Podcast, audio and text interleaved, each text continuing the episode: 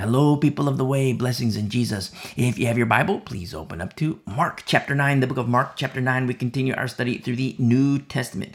And as a continuation of where we left off last week in chapter 8, remember Jesus, he's still speaking with his disciples and those who follow him.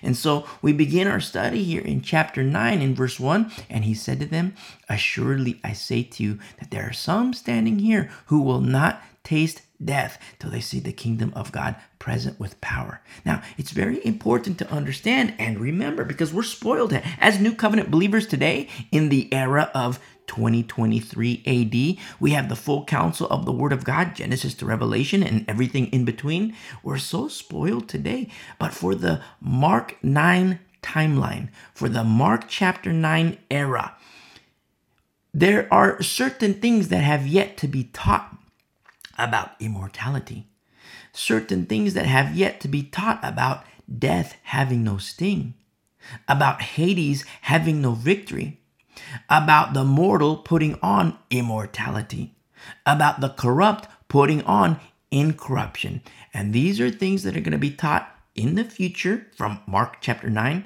In the future from Mark chapter 9, they're going to be taught by another vessel by the name of Paul. And presently in the Mark 9 era, he's not Paul, his name is Saul.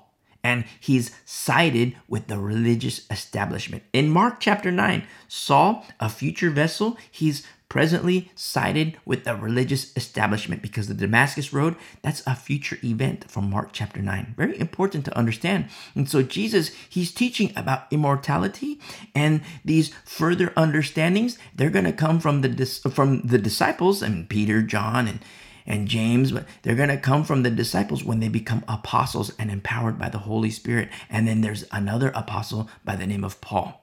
You see? And these are things because, you know, here for the era of 2023 AD, you know, we're so spoiled because we have the full counsel of the Word of God, Genesis to Revelation. You see? And so Jesus here in verse 2, look what happens. Now, after six days, Jesus took Peter, James, and John. Now, very interesting. Very interesting because Peter, James, and John is the same group that went to the house of Jairus. Remember Jairus in chapter 5? Remember, he was the ruler of the synagogue and his daughter was presumed to be dead. Remember, we studied that in chapter 5. If you're listening for the first time, go back and listen to our study through Mark chapter 1, 2, 3, 4, 5, 6, 7, 8. And here we are in chapter 9. Get yourself caught up. But in chapter 5, we see that there's Jairus and it was Peter, James, and John that the Lord took to the house of Jairus. And don't forget, in the same chapter, in chapter 5, there was also the woman, female, woman, female, who had been bleeding for 12 years. She's been bleeding for 12 years. In chapter 5, she'd been bleeding for 12 years and she gets healed by the Lord. And then we see the girl, the daughter of Jairus, who's the ruler of synagogue, also female, daughter of the ruler of the synagogue. And she was age 12. You see? She was age 12 and had presumably died. So let's put things in perspective. Remember our study in chapter uh, chapter 5. So when we put things in perspective, understand what's happening. Where you have Jairus' wife is pregnant. You see, she gives birth, and then boom, it's a girl. You see? Boom, it's a girl. Boom, cut the umbilical cord. Fresh baby girl. Praise be to the Lord. And that's in the home of Jairus. But meanwhile, baby girl is born. Meanwhile, underneath the same moon, in an undisclosed location, there's a beautiful woman who begins her period. The menstrual cycle begins. But then the menstrual cycle, it doesn't stop. She keeps bleeding. And according to the law, the law of Moses, according to the law, she is unclean. You see? And because she keeps bleeding, what does that also tell us? She's not having babies. You see? And she goes to doctor after doctor after doctor after doctor, procedure after procedure after procedure, and spending all her money. And what happens? No healing. And so meanwhile, with Jairus under the under the roof of Jairus, the ruler of synagogue, baby girl, she's age one, two, three, four, five. And then you have this other female woman at an undisclosed location and she's still bleeding year one, two, three, four, five. And then what happens in chapter 5 for such a time as that in chapter 5? You know, the, the, the woman who's bleeding and it's not stopping. She's at wit's end, doctor after doctor, no healing. She's at wit's end, the complete end of self, end of resources. She spent all her money, just, you know, just straight up exhaustion. And baby girl, she's become very ill. And what happens when we look at chapter 5, Papa, Jairus, the, the, the, the ruler of synagogue, he runs to Jesus. He runs to Jesus. And then you see the woman, she can't stop bleeding. She's exhausted of everything. She runs to Jesus. And no longer at an undisclosed location, the two, Jairus and the woman who's bleeding, the two, they converge at Jesus. You have the bleeding woman, and then you have the head of the synagogue, Jairus. And this happens at the 12th year. The 12th year. Baby girl, what happens with baby girl? She succumbs to her illness and she breathes no more. And then the woman, she's bleeding for 12 years and she's healed by Jesus. And then the girl, you know, the daughter of Jairus, she's living for 12 years and she's presumably dead. And then what happens is our Lord, he takes Peter, James, and John and they follow Jairus to his home. And Jesus tells everybody to leave. First of all, Jesus says, you know, everybody when when you know when when Jairus comes and the woman who's bleeding when she's healed, he you know uh, uh, Jesus, you know, he says to everybody when they follow Jairus, he says to everybody, "Hey, you stay here." And then he says, "Peter, James, John, come on, let's go." And so you have these three. They go up. But then they get to the house of Jairus, and he tells everybody to leave. Jesus tells everybody to leave.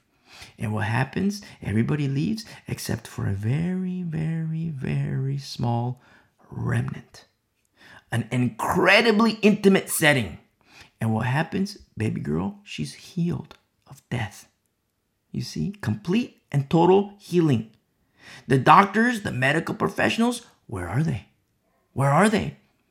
And so you look at these two females, these two beautiful, beautiful females 12 years healed. You see? 12 years healed. You have the adult woman, she starts her menstrual cycle and it doesn't stop. Day after day, week after week, month after month, year after year, it doesn't stop for 12 years. And as far as the timeline goes, everything converges on the 12th year. Baby girl, she dies, presumably. And then the uh, the woman she's bleeding for 12 years and she's at with the exhaustion of self just you know she's all her resources gone. She's gone to doctor after doctor. And then you have jairus the dad baby girl's dad running to jesus you know heal my daughter heal my daughter. And the two converge at jesus and on the 12th year what do we see? We see healing one year for every tribe of israel 12 years, 12 tribes. And with the two women, we see two things life and blood. Life, you know, baby girl, you know, she's living. And then you see the adult woman, she's bleeding, can't stop bleeding. So you see life, blood, life, blood, life, blood, life, blood, life, blood, life, blood, life, blood, life, blood, life, blood, life, blood, life, blood, life, blood. 12 tribes. And then you see death and no blood. And then you see life and no blood. Very important to understand what's happening. And sometimes, you know, I wish I could speak to certain segments of the church. Sometimes I wish I could speak to the women only, sometimes the men only, sometimes the boys only, sometimes the girls only, sometimes teenager teenagers only, sometimes teenage boys only, teenage girls only, sometimes old people, sometimes old women only, sometimes old guys only, sometimes just, you know, the old people, sometimes married people, sometimes just pastors only, sometimes scratch the pastors, elders only. You see, sometimes worship leaders only, but then sometimes I wish I could speak to Jews only. Jews only, all of Israel. all of Israel, Jews only, 12 tribes. And of Jew only, sometimes I wish I could speak to the men only. Sometimes I wish I could speak to the women only. And sometimes the rabbis only. And sometimes the Talmudic rabbis only. And for my Jewish friends, I love you, I love you, I love you. For my Jewish friends, go to thewayunderground.com and go to the Jewish section. And what happens? You can hear the law of Moses. Very important to understand when we see the life and the blood, the life and the blood, one for every tribe. One year for every tribe with these two beautiful women in Mark chapter 5. And so, if you're Jewish, go and listen to those studies. But at the same time, go tell all your friends. And so, what happens? Pastors today, pastors today, they're very blind.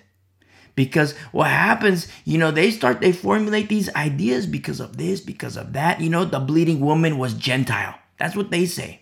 The so called learned class. Well, because of this, because she shouldn't have been there, because she's unclean, that means she's Gentile. And so what happens, they formulate these carnal theories and they exclude Israel because of their carnal theories. And rather than repent of their error, what happens is they make it worse by building on top of that error.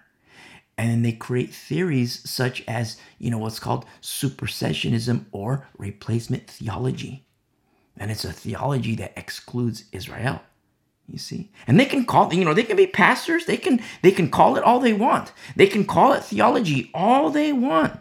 They can say that it's doctrine, it comes from the Bible. They can call it that. But it's poison. When you understand formula, you realize it's poison, straight up poison. You see?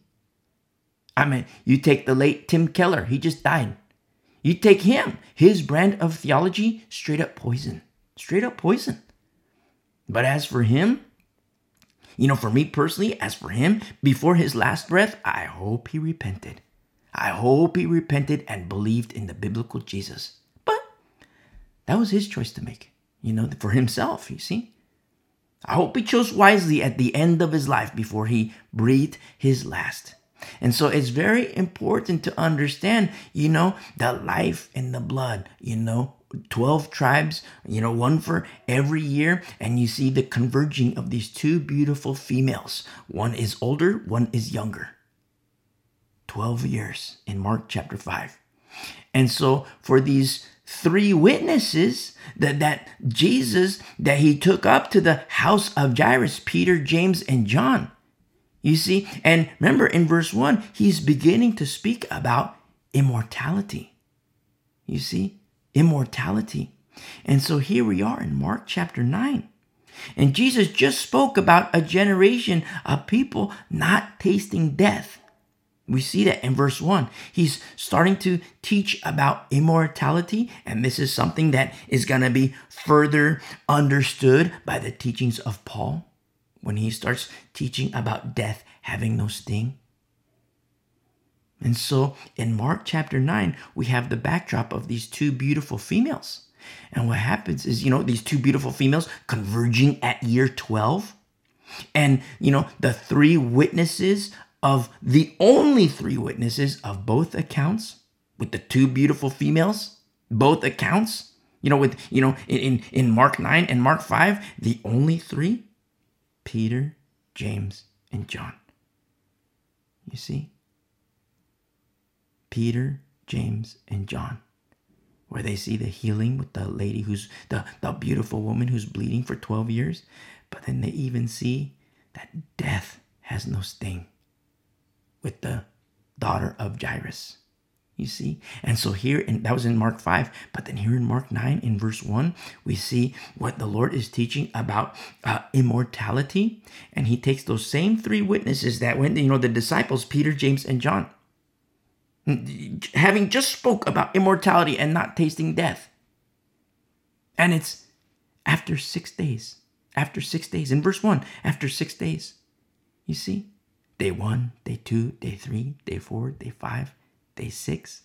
And what day is next? You see? What day is next? You have day one, two, three, four, five, six. What day is next? The seventh day. What did God do on the seventh day? He rested. He rested. And we see that in Genesis chapter 2. And what is the Sabbath? Rest. Exodus 16.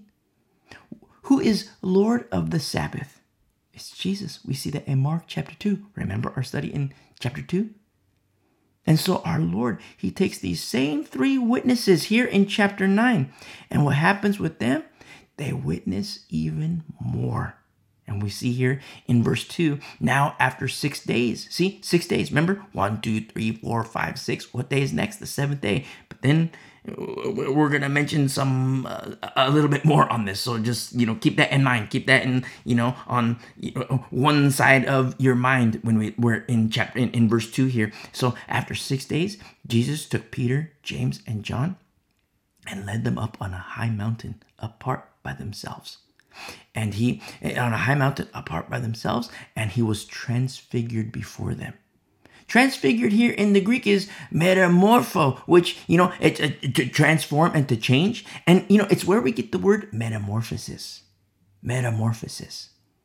And sometimes, you know, there are sects of Christianity.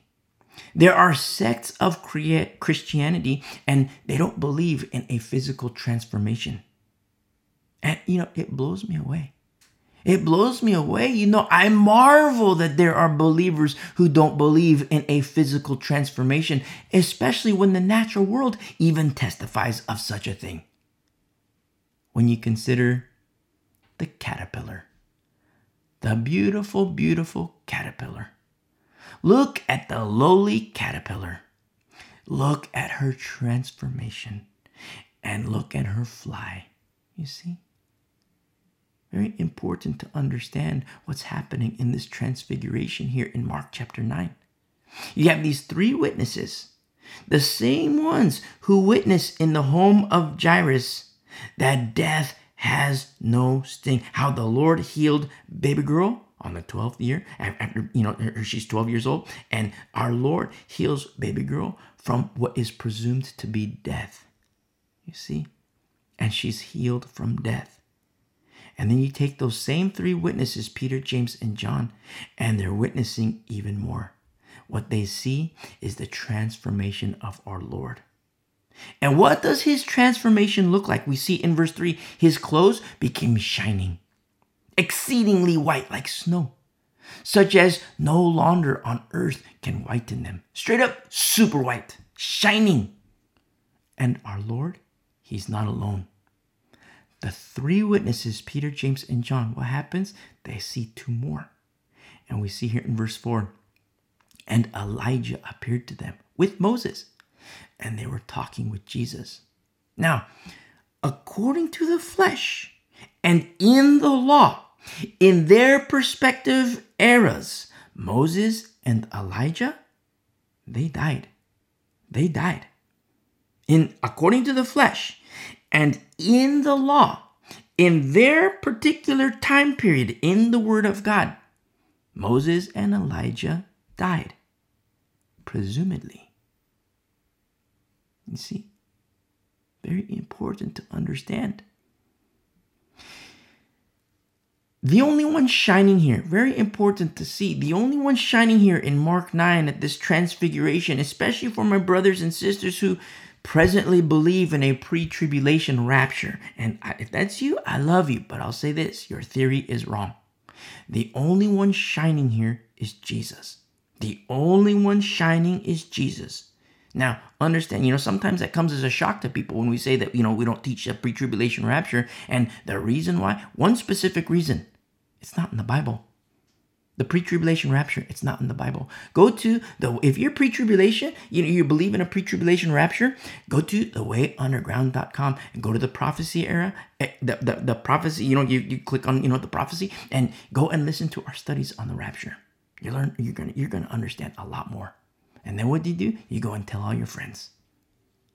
Very important to understand. We're in the last days, not a time to play games. Not to suggest that any prior time it was okay to play games. Definitely never play games with the Lord, but even more so in these last days, do not play games with the Lord. Do not be lukewarm. We have to have a firm understanding of the Word of God and what the Word of God teaches. And so here in Mark chapter 9, you have the three witnesses Peter, uh, James, and John. You have the three witnesses. They see Jesus shining, and along with Moses and Elijah. And look what happens here in verse 5. Then Peter answered and said to Jesus, Rabbi, it is good for us to be here, and let us make three tabernacles. Three tabernacles one for you, one for Moses, and one for Elijah. Now, something I want to say for my Catholic friends. If you're Catholic, Peter, that rock, that rock, he wanted to make a tabernacle or a booth, we'll say, for my Jewish friends. He wanted to make a tabernacle for these created beings, Moses and Elijah. You see? But he wasn't permitted to. Remember, only one was shining. And for that rock, Peter, the desire for Peter, it was there. The, his desire, it was absolutely there to honor in this fashion the two created entities. But they were forbidden to do such a thing. They were forbidden. For my Catholic friends, I love you. Christians, believers, are forbidden to honor in a similar fashion the created entities. You see? Mary, she doesn't tabernacle as covering. Saints don't tabernacle as covering. Angels don't tabernacle as covering. You see?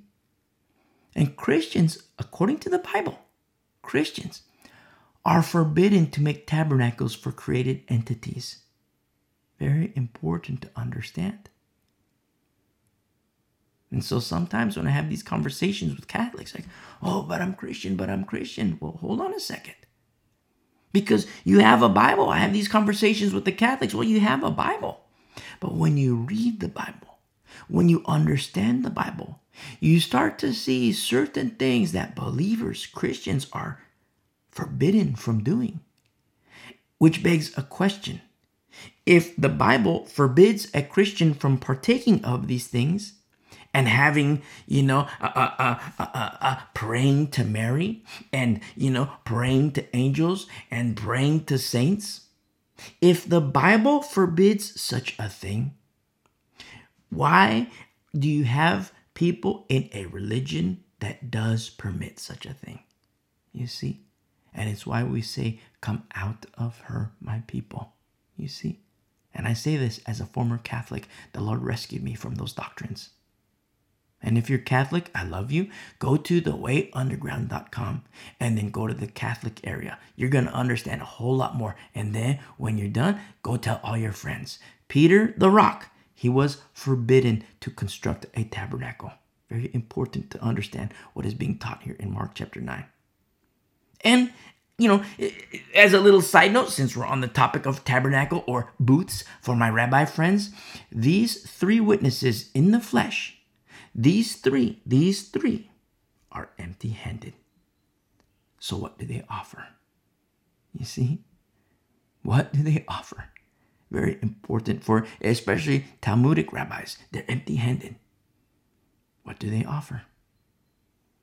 You see? And if you're Jewish, especially for my rabbi friends, you know, even especially for my uh, uh, uh, Talmudic rabbi friends, go to the thewayunderground.com, go to the Jewish section, and hear the law of Moses. And then go tell all your rabbi friends. You see? And so Peter the rock, he requests to make tabernacles. And we see here in verse 6 because he did not know what to say, for they were greatly afraid. Understandably so, because they see Jesus, you know, they, see Jesus all of a sudden, boom, he's transfigured. Just like, you know, he, he he's the only one shining, just like the, the, the lowly caterpillar. Consider the caterpillar.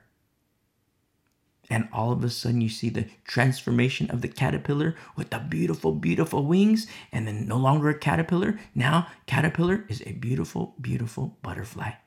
And caterpillar, now butterfly, flies away. You see? And we see this transformation, metamorphosis, metamorpho in the Greek. And we see this with our Lord. He's the only one shining. And then along with Jesus, you have Moses and Elijah. And the disciples, the three witnesses, they're they're greatly afraid. Is it is written here in verse 6. Completely understandable. I mean, consider what's happening here. And then look what happens here in verse 7. And a cloud came and overshadowed them. And a voice came out of the cloud saying, This is my beloved Son, hear him. Now, notice, in both testaments, in both testaments, Old and New, we have the mountain, we have the cloud, we have the Lord, we have the law, and we have vessels in both testaments. In both testaments, what comes out of the cloud gets broken. One with the golden calf, the other on the cross. In both testaments, what comes out of the cloud is remade. One is redone, the other is resurrected. In both testaments, what comes out of the cloud and accepted by the remnant is not without blood. And in verse 7, and a voice came out of the cloud saying, This is my beloved Son, hear him. I mean, chapter chapter 9 here in Mark 9, it, it's you see like i mean we've already see converging of old testament the, uh, torah and and the law of moses which is a tutor to bring to christ. Remember our study in you know first timothy second timothy hebrews galatians. We we see these things but now we see something here in mark chapter 9 where we see the mountain. We see all these things and now the pieces can be put together to those who have eyes to those who have an ear to hear. Now, certain things are starting to converge in terms of the alignment of Torah and the alignment to the fulfillment of Torah, which is Jesus. Also, fulfillment of the prophets, don't forget. And so now look what happens here in verse 8. Suddenly, when they had looked around, they saw no one no more, but only Jesus with themselves. Now as they came down from the mountain, he commanded he commanded them that they should tell no one the things that they had seen till the son of man had risen from the dead. So they kept this word to themselves, questioning what the rising from the dead meant. Very interesting. Very interesting to, to know that the gospel, as recorded by Matthew, and the gospel, as recorded by Mark, says that the transfiguration it happened after six days. Six days. Remember, you know, day one, two, three, four, five, six, and then you know, and then on the seventh day God rested, and then we have the Sabbath, and you know, but then the gospel, as recorded by Dr. Luke, he says eight days. Eight days. And you know, I'm not a rocket scientist, but what's in the middle of six and eight? Seven. And what is that? The Sabbath. And that's where you and me presently, that is our rest in the Sabbath, in Jesus and Jesus in us. You in Jesus and Jesus in you. That is our rest. So, why is it that Dr. Luke mentions eight? And don't forget, as in the first covenant, they had the Sabbath before the promised land. And in the second covenant, the better covenant, we have the Sabbath before the promised land.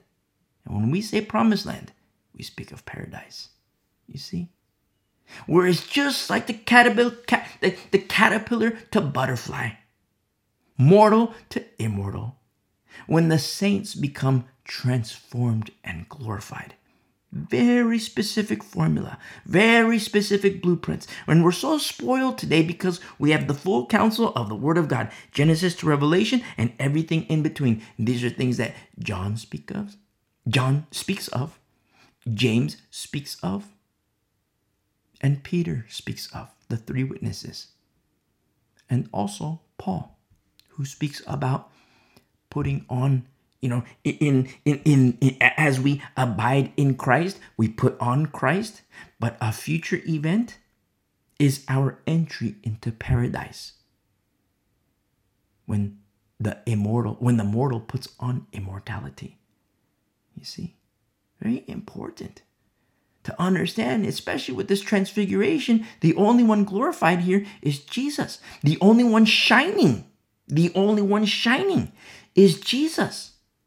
You see? And we see in verse 11, and they asked him, saying, Why do the scribes say that Elijah must come first? Now, don't forget, in verse 1, Jesus, our Lord, he's teaching about immortality. And these are things that the disciples they don't quite understand just yet. And we see the disciples they're in their relative infancy because they're not yet apostles. They haven't yet been baptized by the Holy Spirit. That's something that we see in the book of Acts. And we see the disciples they're in their infancy and they're learning. They're gaining this understanding. And so the disciples, they asked him, or the three witnesses in verse 11, they asked him, saying, Why do the scribes say that Elijah must come first? And this is something, it blows me away so much because the scribes, the religious establishment, the ones who are in the know, so to speak, and to a certain degree, they absolutely know. But notice they're blind. You see, they have a so called knowledge. They have the academia, the academic knowledge. They have the degrees. They have all the certificates. And then Jesus, he does affirm what the scribes say that Elijah must come first because verse 11, they ask him straight up, why do the scribes, the religious establishment, why do the scribes say that Elijah must come first? And then in verse 12, then he answered and told them, and indeed, Elijah is coming first and restores all things. You see, the problem with the scribes, they have knowledge, yes, but they fail to account for the it is also written. You see? And failing to account for the it is also written, it presents danger and harm to those who follow them. Don't forget, several chapters ago, the religious establishment, what they were doing, they were teaching as doctrine things that weren't even in the scriptures. You see? They were teaching the traditions of men as doctrine. Remember our study in chapter 7? Very important to understand.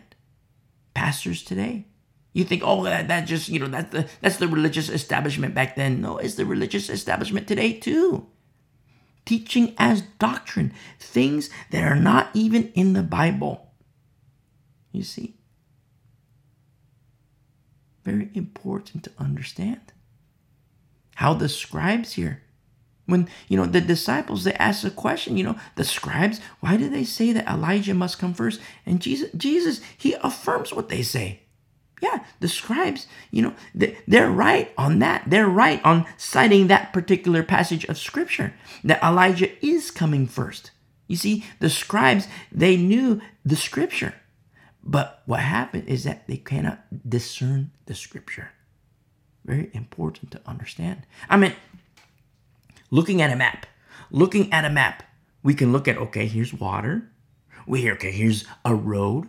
Okay, here's railroad tracks. Okay, you look at topography. Okay, here's a mountain. You see, here's a city center. And everybody can look at a map and say, okay, here's, you know, Greenland, okay, here's a here's a desert and you know, here's water, here's a lake and and that's one thing to be able to discern that. But directional that's something completely different. And that's what happens with the scribes, where they can cite scripture, but they cannot discern the scripture. You see, the disciples asking, you know, why, why did the scribes say Elijah must come first? And Jesus doesn't just say Elijah is coming. He says, indeed, Elijah is coming first and restores all things. You see? Does this mean that the scribes are right?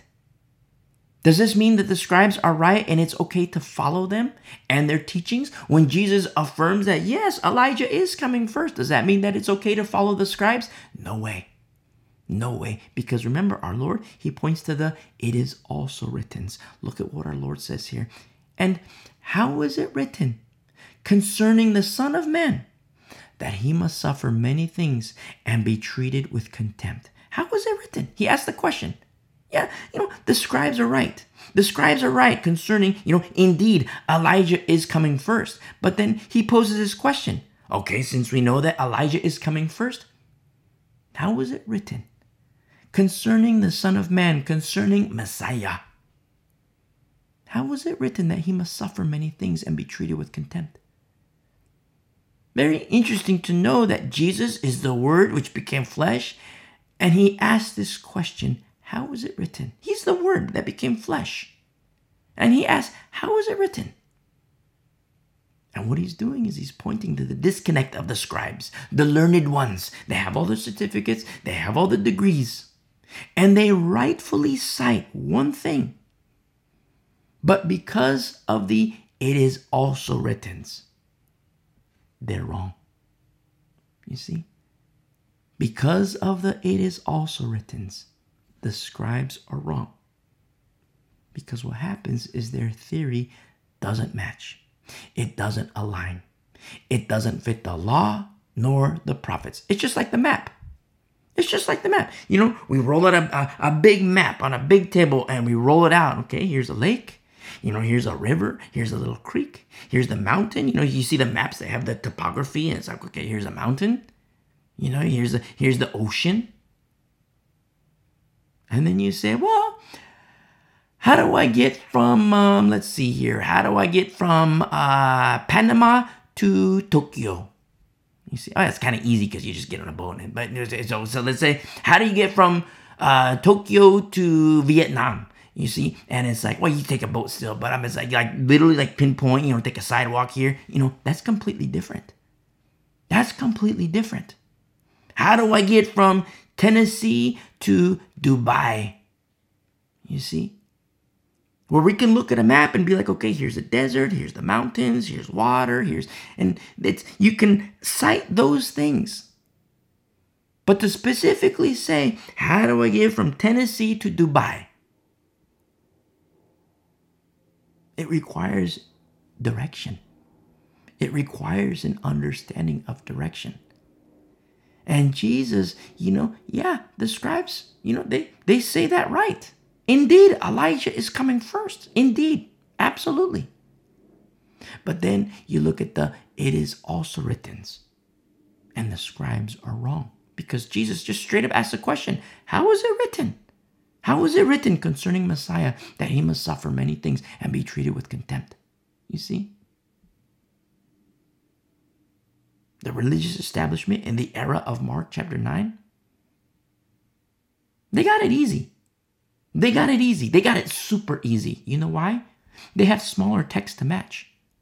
They have Moses, they have the prophets, and that's it. But pastors today, it's much more difficult for pastors today. Why? Because there's more to match. Because in addition to the law and the prophets, in addition to Moses and the prophets, now there needs to be alignment to the gospel texts. Now there needs to be alignment to the texts of the epistles, you see? And everything has to line up perfectly. Everything has to match, all of it. Genesis to Revelation and everything in between, it must align perfectly. And so, with the scribes mentioned here in Mark 9, their theory, which cites a true scripture, their theory becomes error because they fail to account for the it is also written. Because Jesus says, yeah, indeed, indeed, what they say is true that Elijah is coming first, but then he says, how was it also written concerning Messiah that he must suffer? You see? look what our Lord says in verse 13. But I say to you that Elijah has also come, and they did to him whatever they wished, as it is written of him. Now, Notice in verse 12, Elijah is coming, but then in verse 13, Elijah has also come. Notice the tenses here. We see future tense and we see past tense. So is Jesus referring to Elijah at the transfiguration? Turn really quick to Matthew 11. Really quick. Matthew 11. Matthew 11.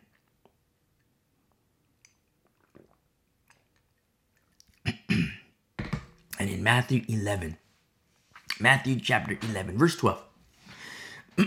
verse 12. From the days of John the Baptist until now, the kingdom of heaven suffers violence, and the violent take it by force. For all the prophets and the law prophesied until John.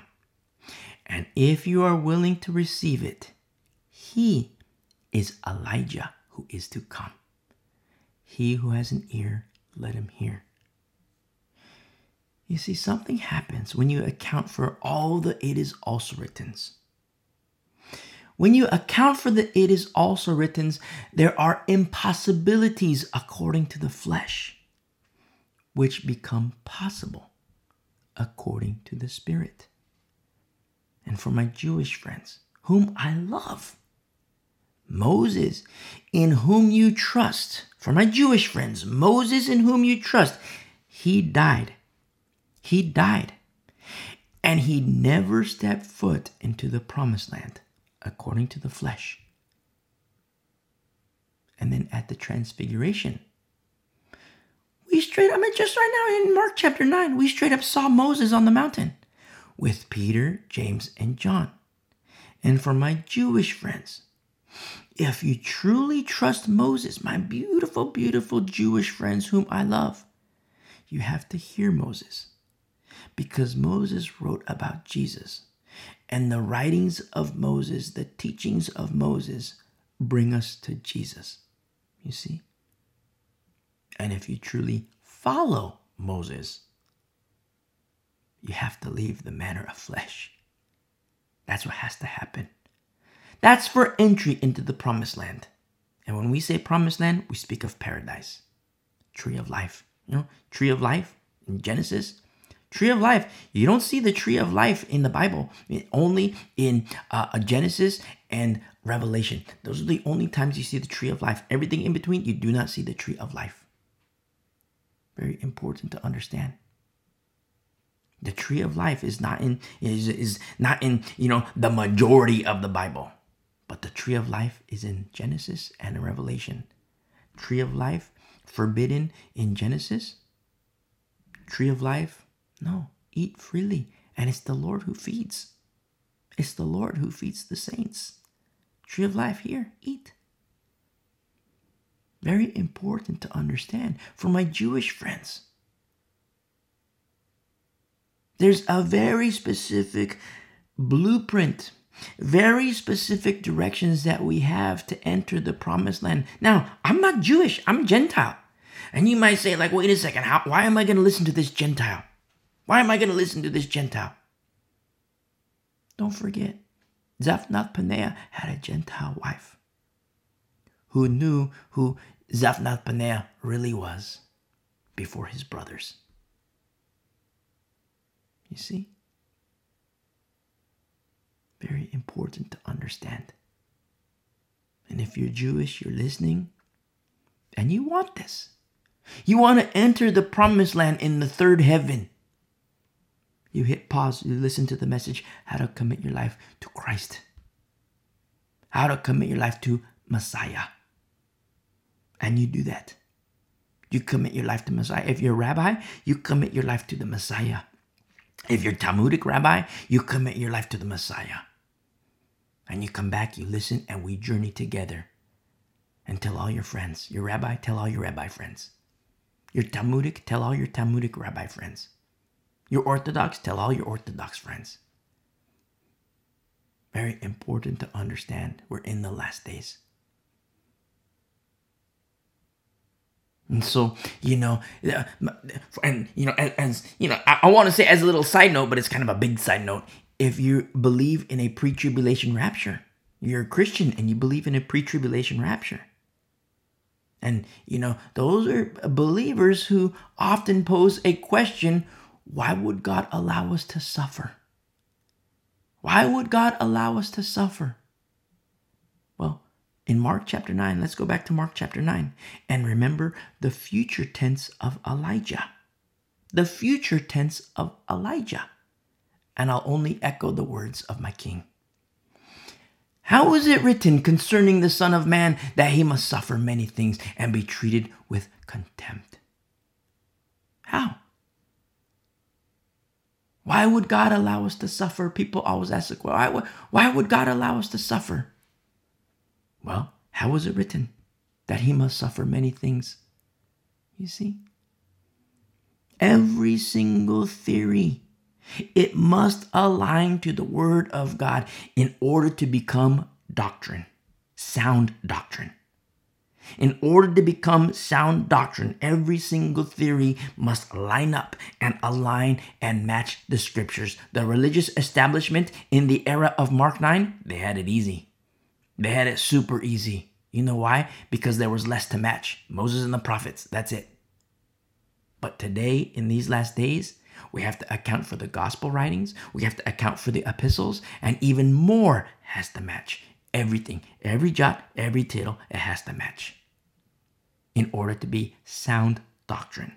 Because the religious establishment in the era of Mark 9, remember several chapters ago, and you know what happened is they were teaching as doctrine, as doctrine, something that wasn't even in the Bible, something that wasn't even in Torah nor the prophets, and they were teaching it as doctrine. And it was doctrine, yes, but it wasn't sound doctrine, you see?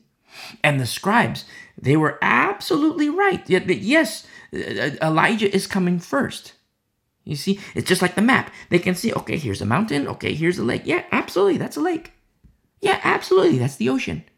Yeah, absolutely, that's China. Yeah, absolutely, that's Russia. Absolutely. But tell me, scribe, how do you get from uh uh uh, uh how do you get from uh uh uh, uh Tennessee to Qatar. You see? How do you get from uh, uh, uh, uh, uh Arkansas to Venezuela? You see? Tell me, oh scribe, how does that happen? How is it written concerning Messiah that he must suffer many things and be treated with contempt? Everything has to line up, you see? And the scribes, they could absolutely pinpoint, you know, here's an ocean, here's a mountain, you know, here's China, Here's Doha. Here's Argentina. They could absolutely cite those things. But in terms of direction, no, they were blind. They were blind. And Jesus, he always accounts for the it is also written. The disciples, they're learning to account for the it is also written, but when they're apostles, they absolutely account for the it is also written. And you know, the disciples here are 12, but the disciples they become 11, but then the apostles they are 11, but then remember our study in the book of Acts, it becomes 12 again, but then we see also Paul as apostle. It's always student before messenger. Student before messenger. Very important to understand. Every single theory must line up the future tense of Elijah. For my pre tribulation rapture friends, the future tense of Elijah. And if you're pre tribulation rapture, go and listen to our study. Go to thewayunderground.com and go and listen to those studies. Go to the prophecy area and go and listen to those studies on the rapture. Every single theory must align with Scripture. And so here in Mark chapter 9, let's go back to Mark chapter 9. Now the four return from the mountain, Jesus and the three witnesses. They return from the mountain, and look what happens here in verse 14. And when he came to the disciples, he saw a great multitude around them, and scribes disputing with them. So there's a little verbal altercation here. The scribes, they're disputing with the disciples, and there's a multitude. And then here in verse 15, Immediately when they saw him, all the people were greatly amazed and running to him, greeted him. And so notice what's happening. The multitude, they're with the disciples. Jesus and the three witnesses, Peter, James, and John, they're returning from the mountain. The transfiguration just happened, and the transfiguration just happened. But don't forget what happened in Mark chapter uh, uh, chapter five with the woman who was bleeding and then the girl, you know, they converge at 12 years, 12 tribes, and what the Lord is teaching about immortality. Very important to understand what the Lord is teaching about something glorious. At the transfiguration, he's the only one shining. And there's Moses and Elijah, the law and the prophet. You see? law and prophet. And then you see Jesus, the only one shining. And all these theories, all these theories that people have of both Jew and Gentile, all these theories that Christians have, all these doctrines that Christians have, all these doctrines of the Jewish tradition, varying Jewish traditions, you know, Reform, Orthodox, you know, different Jewish tradition, everything has to line up. Everything has to line up. And if it doesn't, it can be doctrine, but it is not sound doctrine. Look at the religious establishment. They had doctrine, yeah, but it wasn't even in Torah. It wasn't even in the prophets. So they had doctrine, but it wasn't sound doctrine. And the people, they didn't discern. They didn't discern. Why? Look at the guides. They had blind guides. And you look at today, look at pastors today. A pastor can cite scripture, and yeah, that's absolutely right. But we have to account for the it is also written. And everything has to fit, you see? And what happens, you have pastors today, they do not account for the it is also written. And because they do not account for the it is also written, it's just like Tennessee and, and Dubai. They don't know how to get from Tennessee to Dubai. They can they can look at a map and say, oh look, there's the mountain, there's the ocean, there's a lake, there's a little creek right here. They can look at a map and say, look, there's there's Russia. Look, there's look look there's uh uh uh uh, uh, uh Tokyo, you know, they can look at a map and say, okay, yeah, absolutely. Here's China, here's water, here's the ocean, here's the Atlantic, here's the Indian Ocean. Yeah, there's that. But for direction, they don't know how to traverse the lands. They don't know how to navigate the waters. They don't know how to navigate the, the land and the terrain. They don't know anything about direction. And every single doctrine, in order to be sound doctrine, everything has to align with the Word of God. Every single theory, it has to be measured with the Word of God.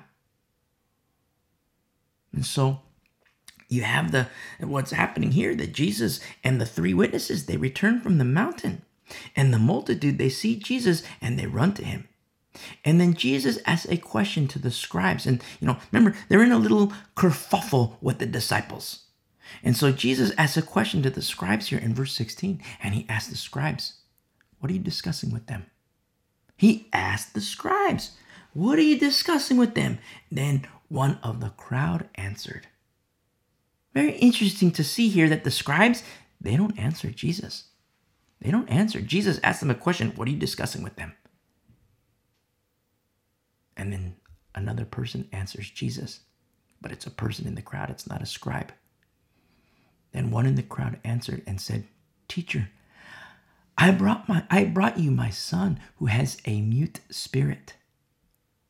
So now what we see here there's this particular person who has a son and you know who this his son here is not a little tiny baby, not a little child, probably like an older kid, maybe like a teenager could be a teenager, might be like maybe 10 years old, I don't know, 11. Other gospels record him as a child, but not like a, a grown man. This isn't like, you know, a 30 year old, you know, this is not a grown man. So with, with this child, the child has a mute spirit, which is an unclean spirit, a demon, as mentioned in other gospels, a demon. Now, it's very interesting what the Bible shows us in the pneumos. It gives us clear guidance on things of the pneumos. And these are, these are things that modern medicine, they will not do that. Modern medicine will not give us guidance on things of the pneumos. Where modern medicine, what they'll do is they'll prescribe medication. They'll prescribe this, they'll prescribe that, and they'll treat this, they'll treat that, but they will not heal. They will not heal. Jesus asked the scribes, don't forget, Jesus asked the scribes, and the voice in the crowd is the one with the Son, not a scribe. And that's the one who responds to Jesus. And this particular individual with a great need, his son, his beautiful son, he explains the situation about the mute spirit. And we see in verse 18, the, the dad, he's giving this report, teacher, I brought I brought you my son who has a mute spirit in verse 18, and whenever it seizes him, it throws him down, he foams at the mouth, at the mouth, gnashes his teeth, and becomes rigid. Rigid. Now, in the Greek, this is how it translates in the Greek. Whenever it possesses him, this is like what the dad says, it like translated in the Greek. Whenever it possesses him, this unclean spirit, this demon, this mute spirit, a demon. Whenever it possesses, this is how verse 18 translates in the Greek. Whenever it possesses him, it convulses him with convulses him with spasms he foams at the mouth in epilepsy. He gnashes his teeth and he shrivels and withers. Very important when we look at this activity. We see the rise of medical conditions today.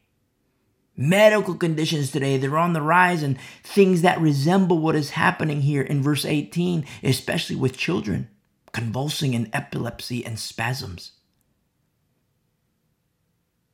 And parents take their kids to the doctor, the doctor here, doctor there, doctor here, doctor there. But what can't be excluded is the possibility and maybe even probability of things unclean, of things demonic. Remember several chapters ago with the demons?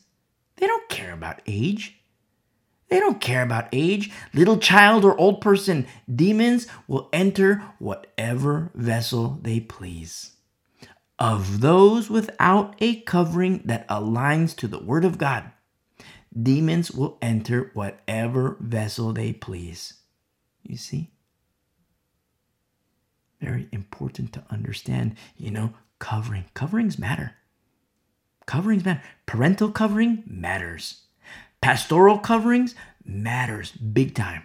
You see, parental and pastoral every eh, coverings matter big time because when the covering's not right, demons, hey, it's a free for all. It's a free for all. And demons don't care about age. Demons will go into the old guy. Demons will go to the middle aged lady. Demons will enter the teenagers. Demons will enter the children, the babies, the young ones. You see? but when the covering is right. Very important to understand what our Lord teaches us in the pneumos, what the Word of God teaches us in the pneumos. Very dangerous. You know, remember our studies in the epistles and Paul's writings, and also Peter and James and John? When you're open to the pneumos, you're open to the pneumos. And that can be good, it can be bad. Because when you're open to the pneumos, you better have the covering of Jesus Christ, the biblical Jesus Christ whose word is above his name. And when you have the covering of the biblical Jesus Christ, praise be to the Lord.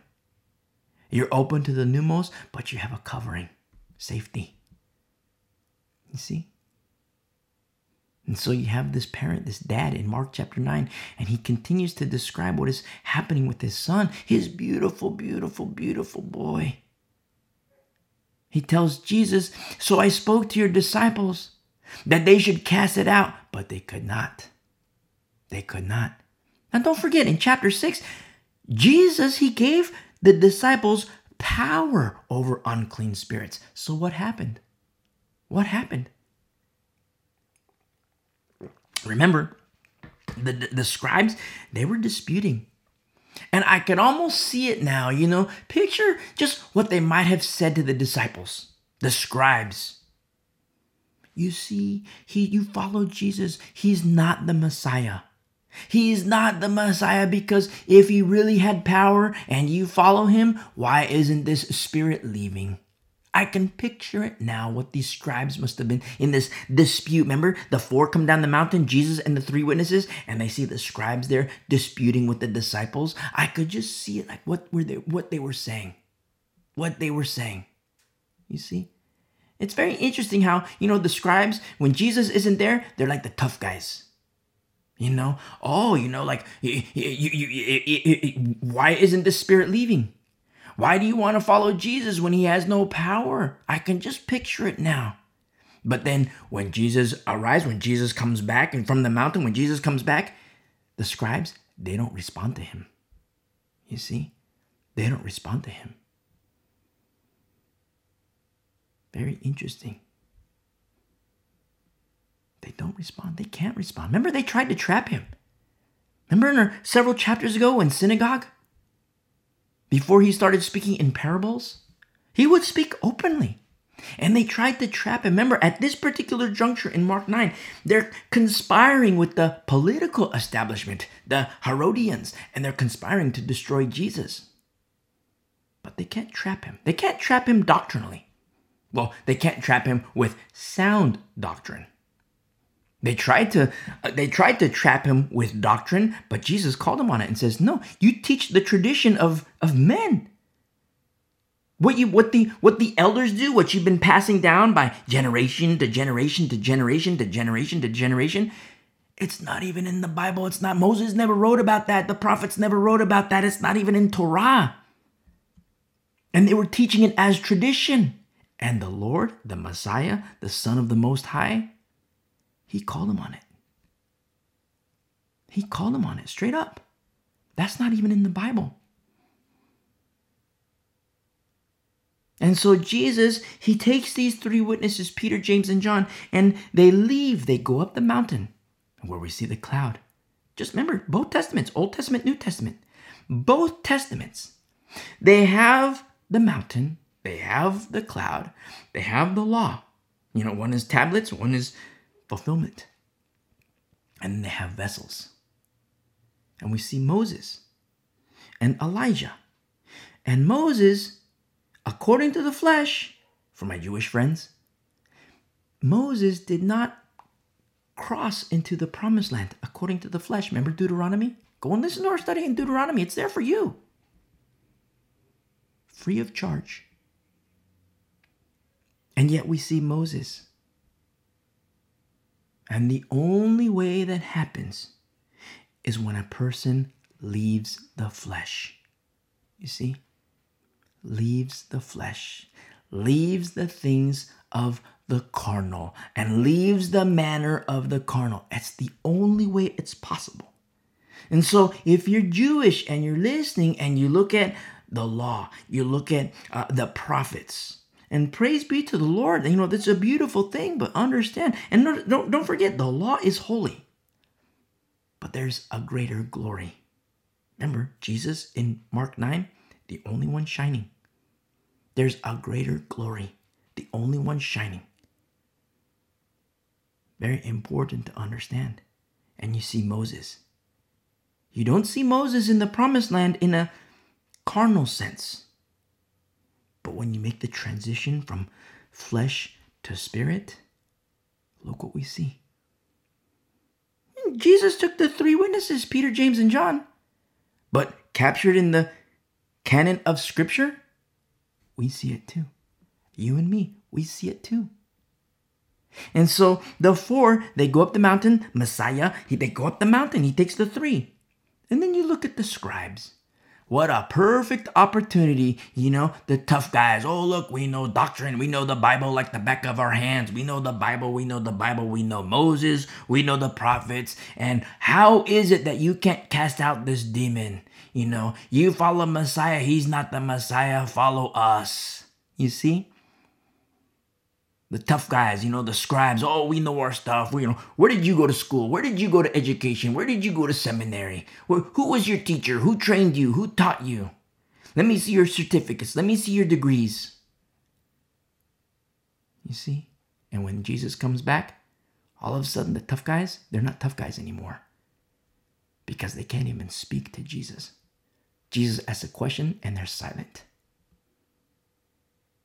very important to see how these so-called guides they take opportunity when Jesus is gone. And when Jesus comes back, they can't say anything. And so, this dad here, he has a son with a demon. And he says that I spoke to your disciples that they should cast it out, but they could not. And you look at the religious establishment, the scribes. What might they have said? You have a son with a demon, you know, what could they have said? Oh, your, your son has an unclean spirit because of your sin. It's because of your sin. And you see, the scribes, they take this opportunity to dispute when Jesus isn't there. Remember, he's been on the mountain with the three witnesses. And something else that's interesting to note is that here in the era of Mark 9, there's already a, you know, activity in the demonic realm. We've seen, you know, quite a bit of evil, satanic, and demonic activity.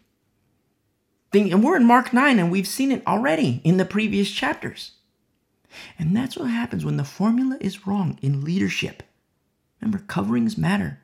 When the formula is wrong in leadership, the religious establishment, what it does, it removes the effectuation of God's promises.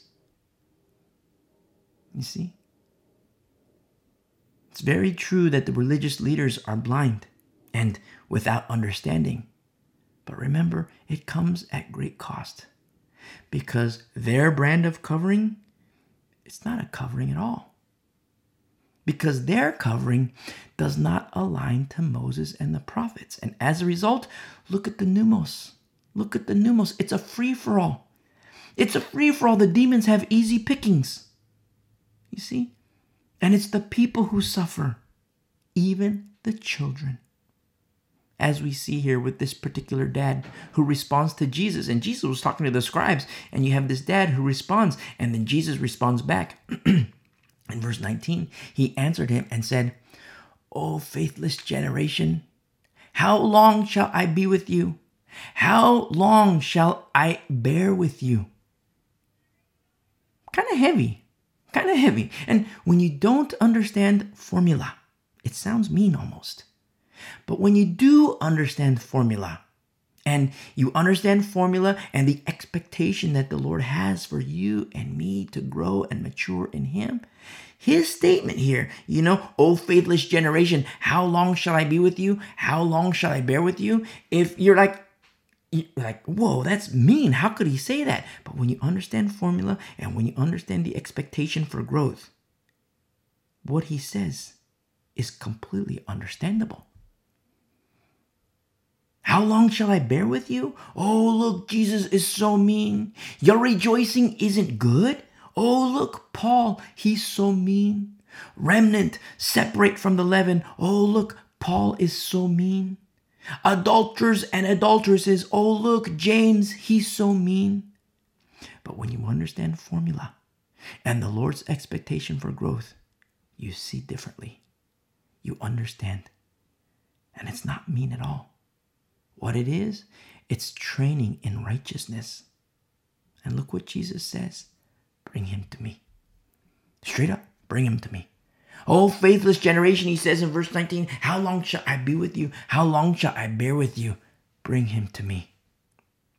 In verse 20, then they brought him to him. And when he saw him, so the guy's son, you, you kind of got to look at the capitalization here. Just as a little side note, you probably know this already, but we read and study out of the New King James Version. You know, non Alexandrian text. That's the way to go. Non Alexandrian text. Everything from, you know, the Alexandrian text, very, very dangerous. You know, very, very, um, non-Alexandrian, stay away from non-Alexandrian, non-Alexandrian and post-Alexandrian. You know, we want to be as close as possible to the original manuscripts. And don't forget, remember our study in the book of Numbers, Septuagint math. Don't forget, very important to understand. And so our Lord says, Bring him to me. In verse 20, so they brought him to him, and when he saw him, so the guy's son, the, the dad's son, he sees Jesus. And don't forget, he has a demon. Look what happens in verse 20 when he saw him. Immediately the spirit convulsed him, and he fell on the ground and wallowed, foaming at the mouth. In verse 21, so he asked his father, Jesus, he asked a question to the dad. And look what he says here. How long has this been happening to him? And he said, From childhood. So, you know, the son here is not a small child, you know, probably like an older kid, you know, maybe even teenager.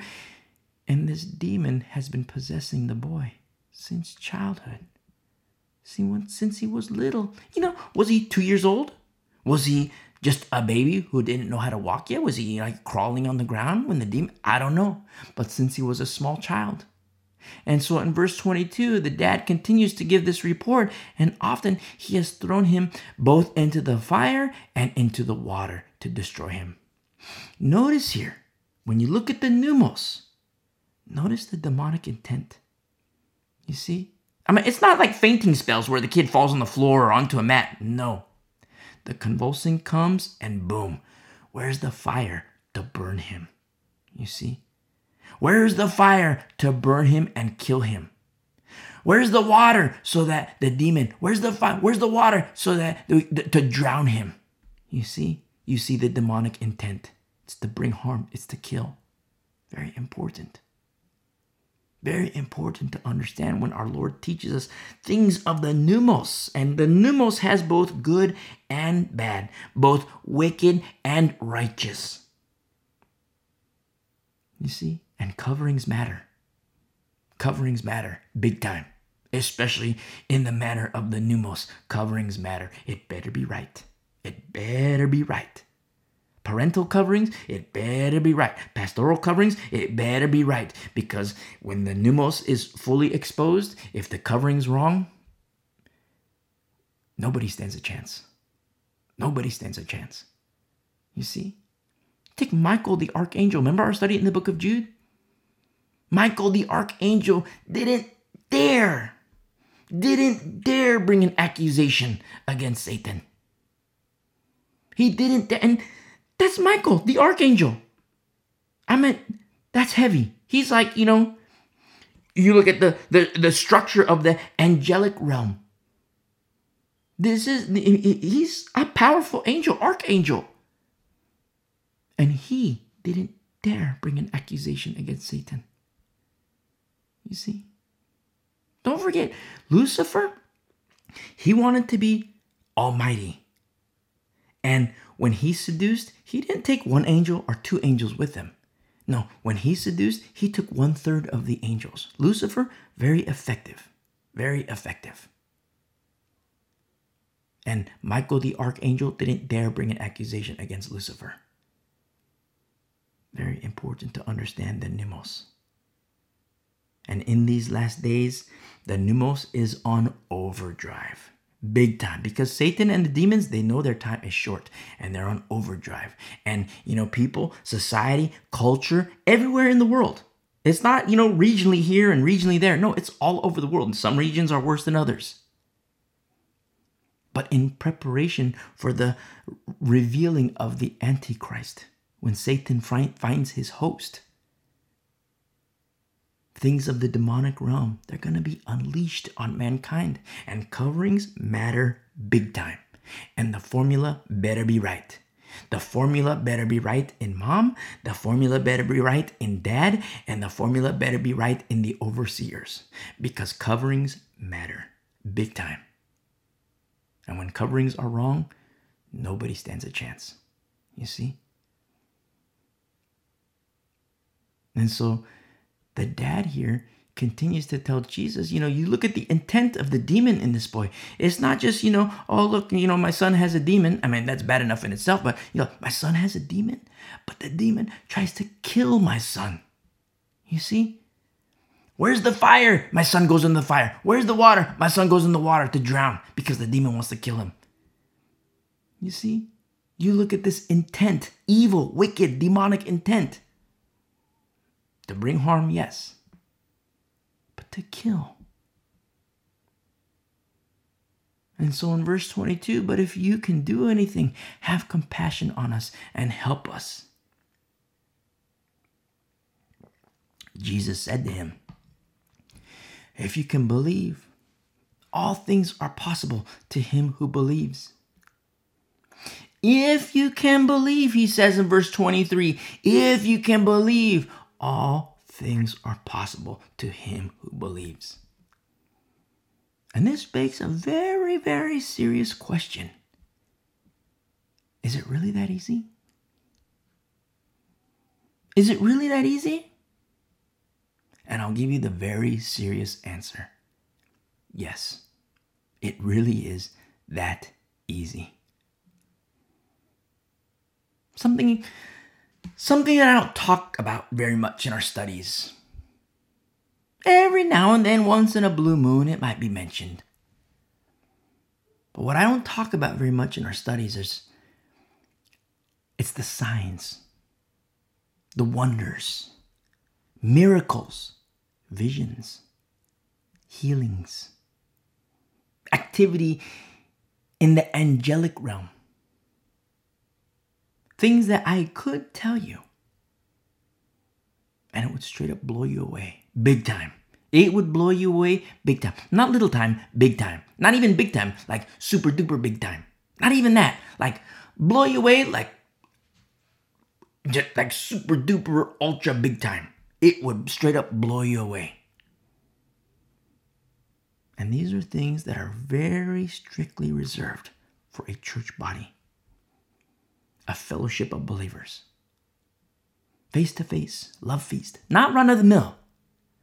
A fellowship of believers where the holy recipe and the holy formula is right. Always accounting for babies.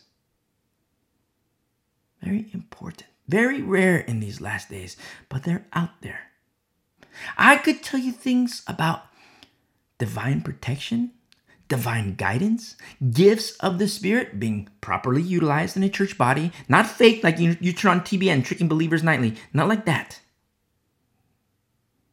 The real deal visions, healings, illnesses healed, bones and ligaments being set and not this isn't chiropractor. This isn't like you know the the the the, the elder has a side job where he's a chiropractor and you know he's doing like a you know uh, spinal manipulation. No no no. This is you know elders lay hands and they're not doing they're not moving. They're not doing any type of you know chiropractic adjustment. The elders lay hands and you can hear you hear like the bones cracking. Cancer's gone and not cancer in remission. Cancer just straight up completely gone, where the medical professionals, the surgeons, support staff, everybody is dumbfounded. They don't have answers. These are things that I could tell you. And every now and then, once in a blue moon, we might say a little bit here, we might say a little bit there. But if you and me were face to face, in love feast, in a physical fellowship. These are things that we would speak of, and these are things that the Spirit of our Lord would gift to individuals in the church. The body caring for the body. And in these last days, it's the remnant caring for the remnant. You see? Very holy. They're reserved for the church body.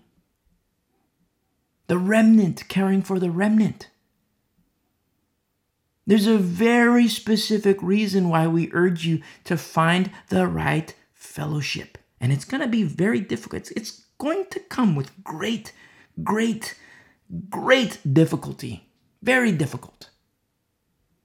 But these are fellowships, they're going to be safe houses during extremely, extremely, extremely perilous and trying times when the things of the pneumos are going to be unleashed on mankind. The demonic realm is, you know, fully active, fully engaged. And when the covering is wrong, no one stands a chance. Find these fellowships. Submit to those pastors. They will teach you. They will equip you. They will guide you. Falling away and apostasy in the last days is gonna get worse and worse and worse and worse. It's already underway. But in the underbelly of society, in the underground, there is the remnant caring for the remnant. And I could say much more, and I do desire to say much more. But these are things that are shared in the deep intimacy of the body of believers, the love feast, face to face. Very important.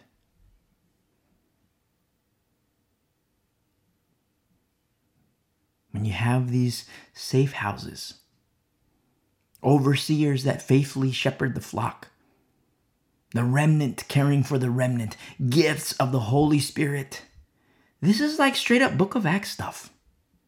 Fellowships where it's like straight up book of Acts. And you have pastors today say, oh, that book of Acts, that's for 2,000 years ago. The, the, the, the, the power and the works of the Spirit in the book of Acts, that was for 2,000 years ago. You say, why, Pastor? And the pastor says, well, because we don't see it today. Because we don't see it today, that means it was for that dispensation. Wrong, Pastor. Step down, repent of your wickedness, Pastor. You will not see an expiration date on how the Holy Spirit works. Remember, Elohim, God the Father, Son, and Holy Spirit. When somebody puts an expiration date on the power and the moving and the gifts of the Holy Spirit, what are they doing? How can they call God sovereign? How can they call God sovereign when they're expiring His Holy Spirit and saying, oh, that was for that dispensation? When the Bible says God never changes, Elohim never changes, God the Father never changes, God the Son never changes, God the Spirit never changes. And what do these people say? Oh, God is sovereign. Oh, by the way, He changed. How do they get away with it? How? It's the saints that put up with it. Look what the saints are putting up with in these last days. And so you have believers. They believe in Jesus. Oh, my pastor tells me that the, the Spirit, the moving and the power and the gifts of the Spirit in the book of Acts, that is not for today. And what happens when all hell breaks loose? You think they're going to stand? You see, that's the real setup job. Because the servants of Satan, they say, oh yeah, God is sovereign. Go ahead and take the mark of the beast. That's what pastors are saying. God is sovereign. God is sovereign. Go ahead and take the mark of the beast.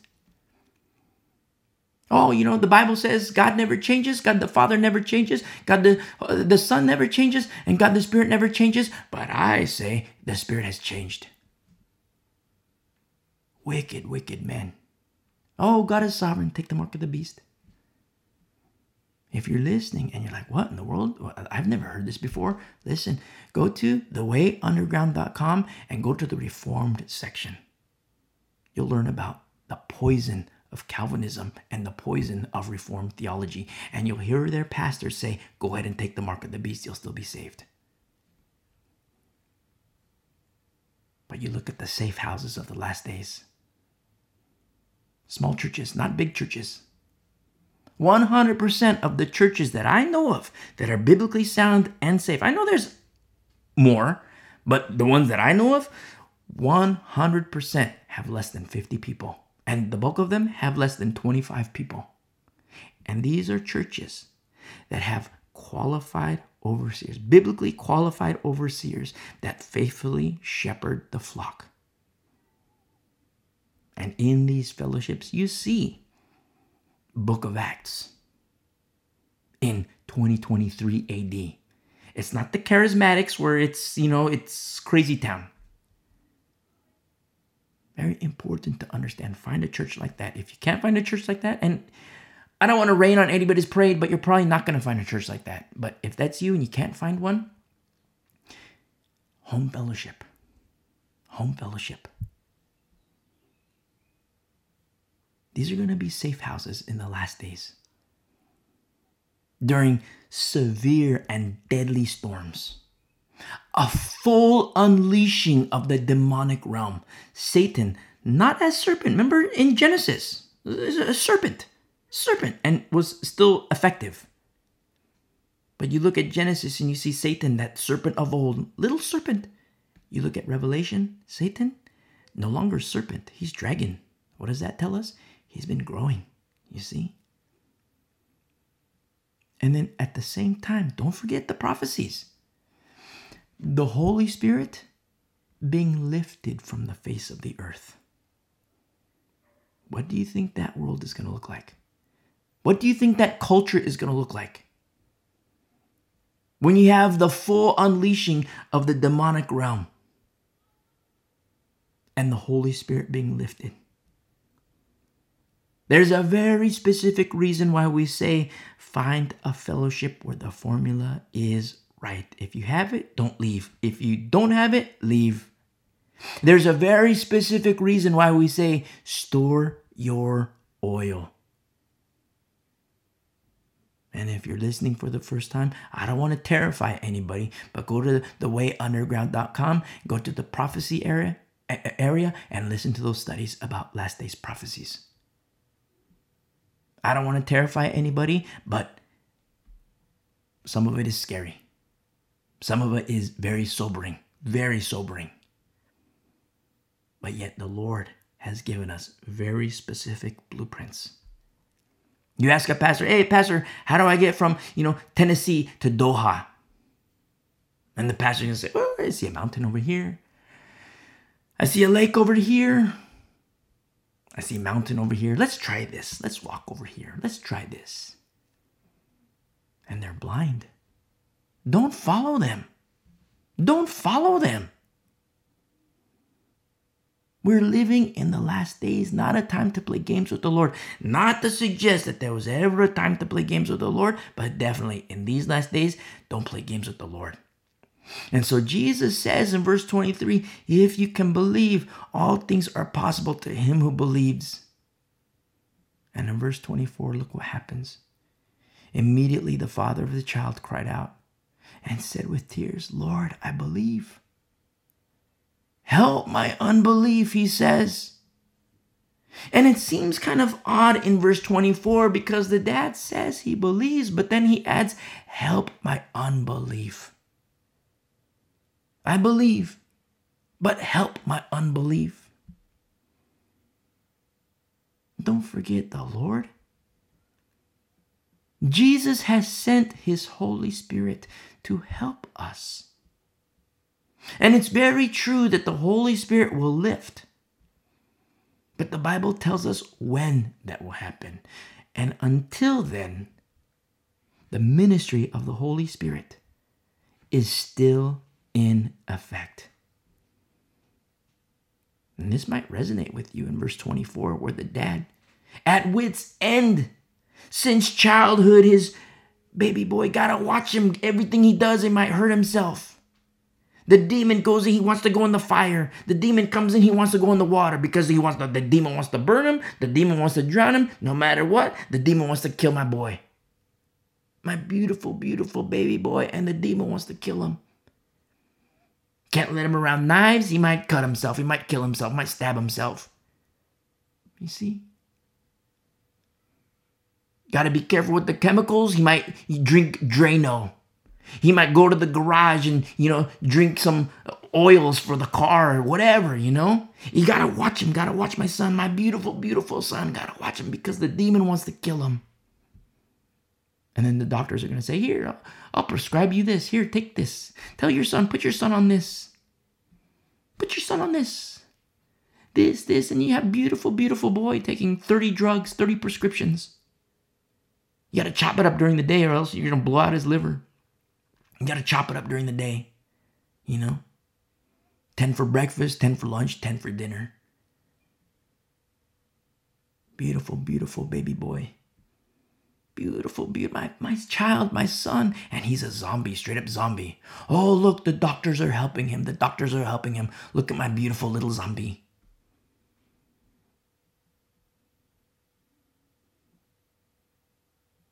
you might be a parent, and this is resonating with you, where the dad is straight up, I believe he's saying to Jesus with tears, I believe, but help my unbelief. You have problems with belief? You're I believe in Jesus. I believe in Jesus. But do you have problems with belief? But I believe in Jesus. How could I have problems with belief when I believe in Jesus? What about believing that all things are possible? Do you believe like that? You say, no. I believe in Jesus, but I don't believe like that. You know what you do? You pray. you pray. There's a very specific reason why we stress over and over and over nonstop formula, formula, formula, formula. Remember what Brother James says? When he says adulterers and adulteresses to Christians. You pray and don't receive because you ask amiss. He says the formula that you have, it's wrong. It's not a time to be happy. It's not a time to be joyful. And that sounds strange. Like, wait a second, I'm a Christian. I'm supposed to be joyful. And Brother James says, no, it's not a time to rejoice. Why? Because of you. Because of you.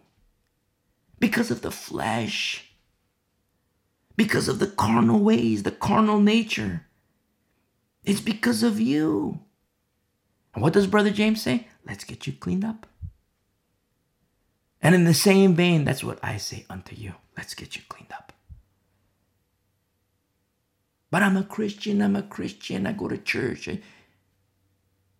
Remember, formula matters, coverings matter. And sometimes I have these conversations with Christians and they get very mad. How I've been going to this church for 20 years. I've been going to this church for 30 years. And my mom and dad went to this church, and my great grandpappy went to this church, and we've been going here since my family lives in this church. How dare you say I should leave this church? Our loyalty is not to a church. Our loyalty is to Jesus Christ, Son of the Most High. You see? What if the church has left Jesus? What if the pastor has left Jesus? But the Bible says I have to submit to the pastor. I have to submit to the pastor, so I got to submit to this guy. Listen, what if the guy has left Jesus? You going to submit to that fool? You going to submit to that freak show? Coverings matter. You see? Alexander as covering? No, that's terrible. Hymenaeus as covering? No, that's terrible.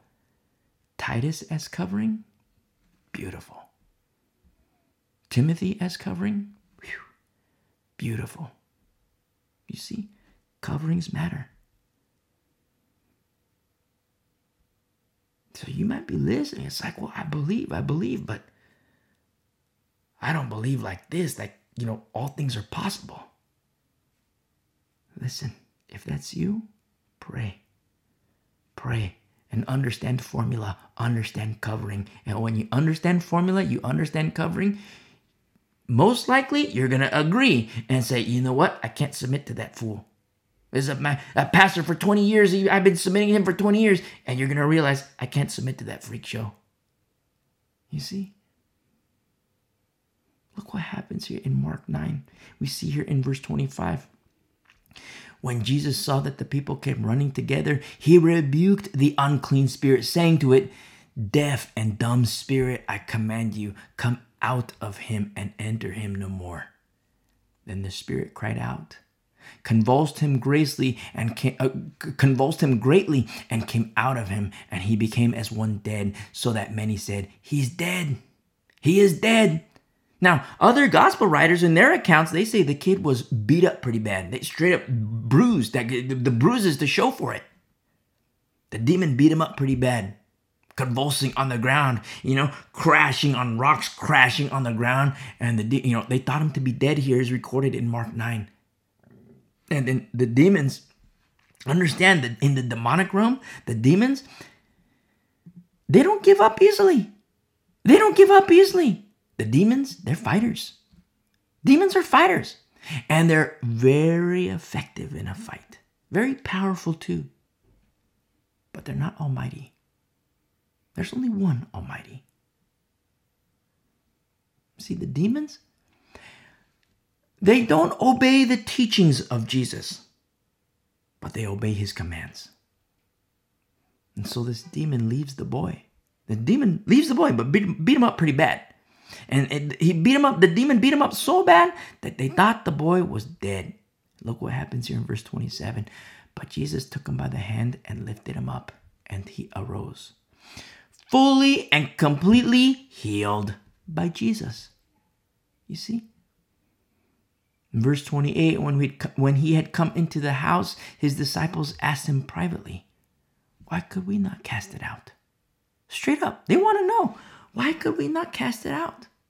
Remember in previous chapters, you know, Jesus, he gave the disciples power over unclean spirits, but now we see something about the power and strength of things demonic, things of the pneumos. How some demons are stronger than others. And some demons are much stronger than others. And some demons are much, much stronger than others. Remember, some are so powerful that they're over nations and regions. Look at Gog, who's over Magog. You see? And these are things that we're seeing played out in these last days for such a time as this the unleashing of the pneumos, the unleashing of the demonic realm, the unleashing of Satan in these last days, which is going to build up for the revealing of the Antichrist. It's happening. It's happening. And in verse 29, so he said to them, remember the disciples were straight up, why could why couldn't we cast this, cast this demon out? In verse 29, so he said to them, this kind can come out by nothing but prayer and fasting. You see? Remember what Brother James taught us? Prayer has a formula. You see? And so, like, you know, when we fast, it's not to cut calories, it's not to lose weight, but it is to cut carnality. Cut carnality. Cut the flesh and feed on the Word of God. That's what fasting is. And Jesus says this kind, this demon, can come out by nothing but prayer and fasting. And these are things that are for all of us, every single believer. It's for all of us. This isn't for, you know, hey, this is what pastors do. No, this is what Christians do. If you're in the pew, if you're in the pulpit, no, this is what Christians do. Sometimes people, oh, the pastor has to do this, the pastor has to do this. This is what the pastor. No, no. This is what Christians do. This is the life of a believer. This is what believers believe in. We believe the words of Jesus Christ. The Word became flesh, and you and me, as believers, we yield to the Word of God. Otherwise, we can't call ourselves Christians. You see? But since we're Christians, because we're Christians, we yield to the Word of God. And in yielding to the Word of God, all of a sudden, don't forget, remember, the Spirit is the Paracletus, the Helper, the Spirit, the Holy Spirit of the Lord teaches us and shows us and empowers us and seals us. And remember, every high priest brings gifts. Remember our study in Hebrews? Every high priest brings gifts. And then you have these pastors who say, "Oh, look, the, no gifts. Those those gifts, those power and moving, that was for another dispensation. It's not for today." If they say it's not for today, what high priest do they claim? When the high priest has gifts, what high priest do they claim? Look at what they're doing. Oh, that was for another dispensation. That's for 2,000 years ago. It's not for today. Look at what they're doing. When God never changes, Elohim, the triune nature of God, in the beginning, Elohim. In the beginning, God the Father, God the Son, God the Holy Spirit. Look at what they're doing. Oh, this the, the high priest that we worship doesn't bring gifts when the Bible says every high priest has gifts. What high priest do they worship? Oh, the Bible says God never changes, but God the Spirit, He's changed. That was for 2,000 years ago. It's not for today. And the whole time they call God sovereign. What are they doing? What are they doing? How is it that people follow them? How is it that Christians put up with these so called pastors, these so called teachers, these so called elders, these so called overseers? How is it that Christians put up with them? For such a time as this, we're seeing apostasy as prophesied for the last days. Precursory signs for the revealing of Antichrist. At the same time, what are we also seeing? The rise of Magog under the power of Gog. For such a time as this, look at what is happening.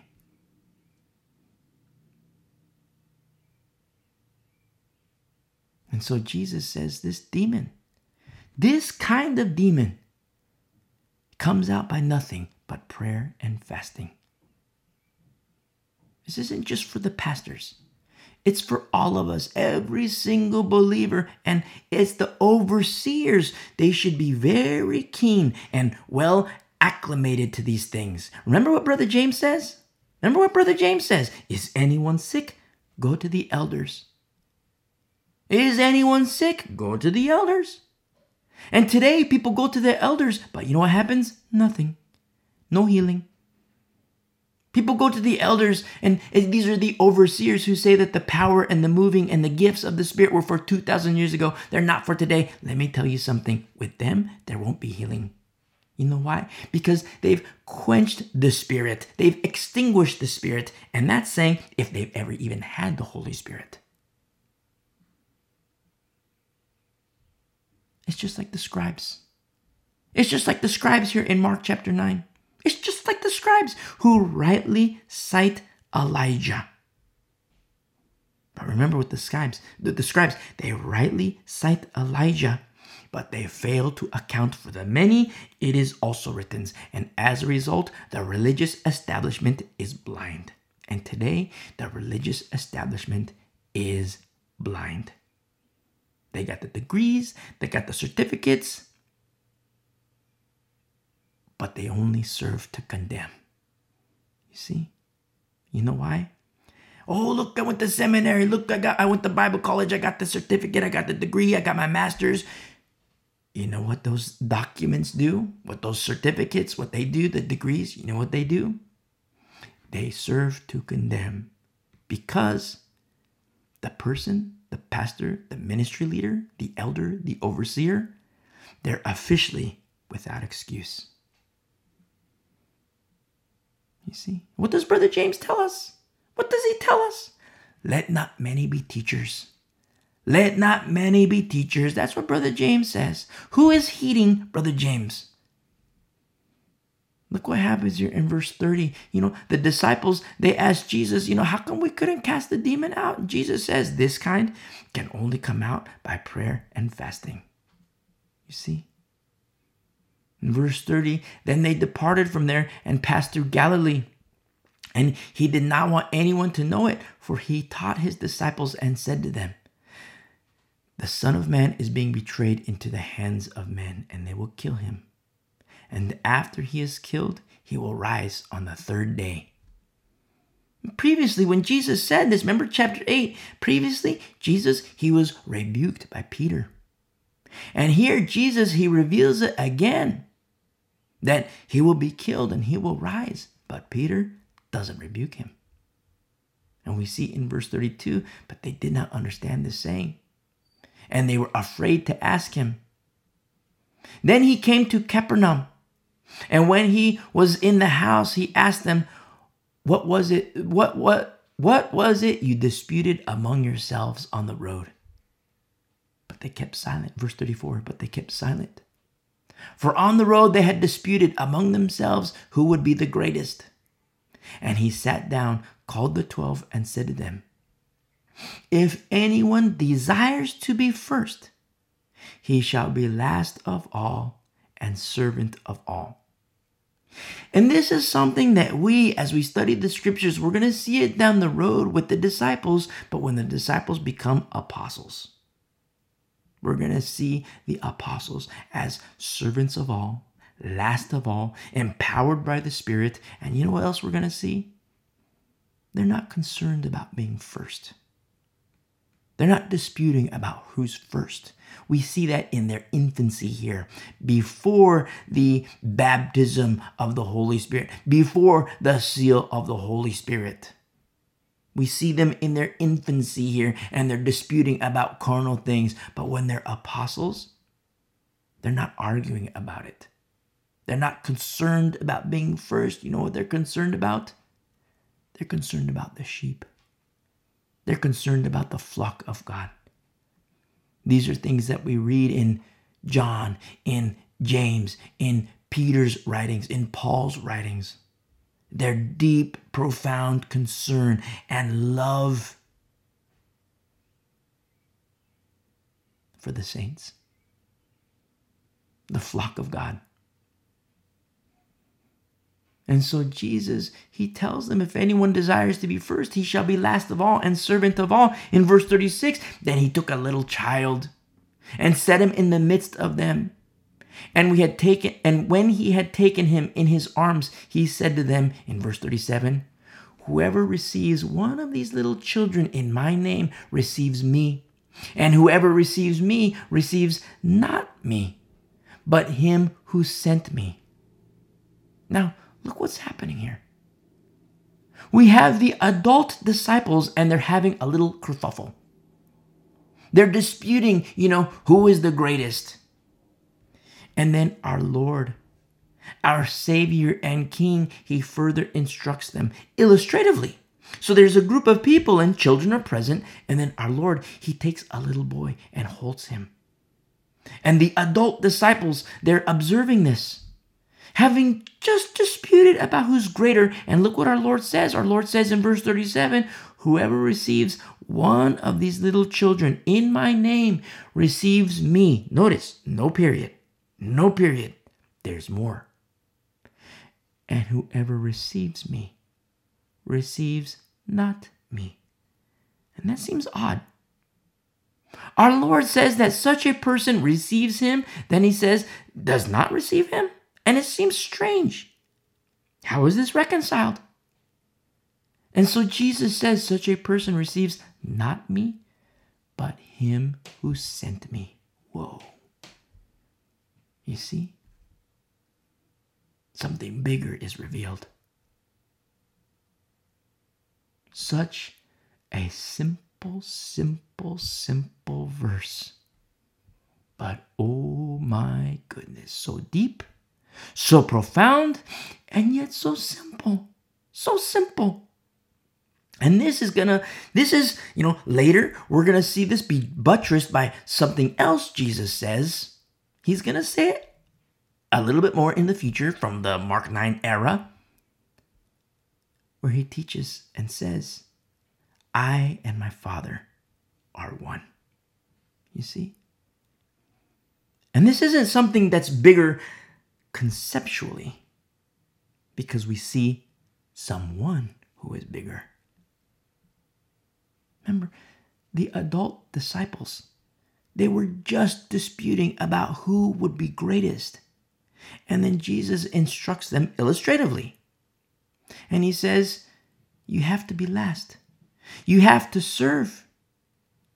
And then he picks up a little child and says, You have to receive the little ones.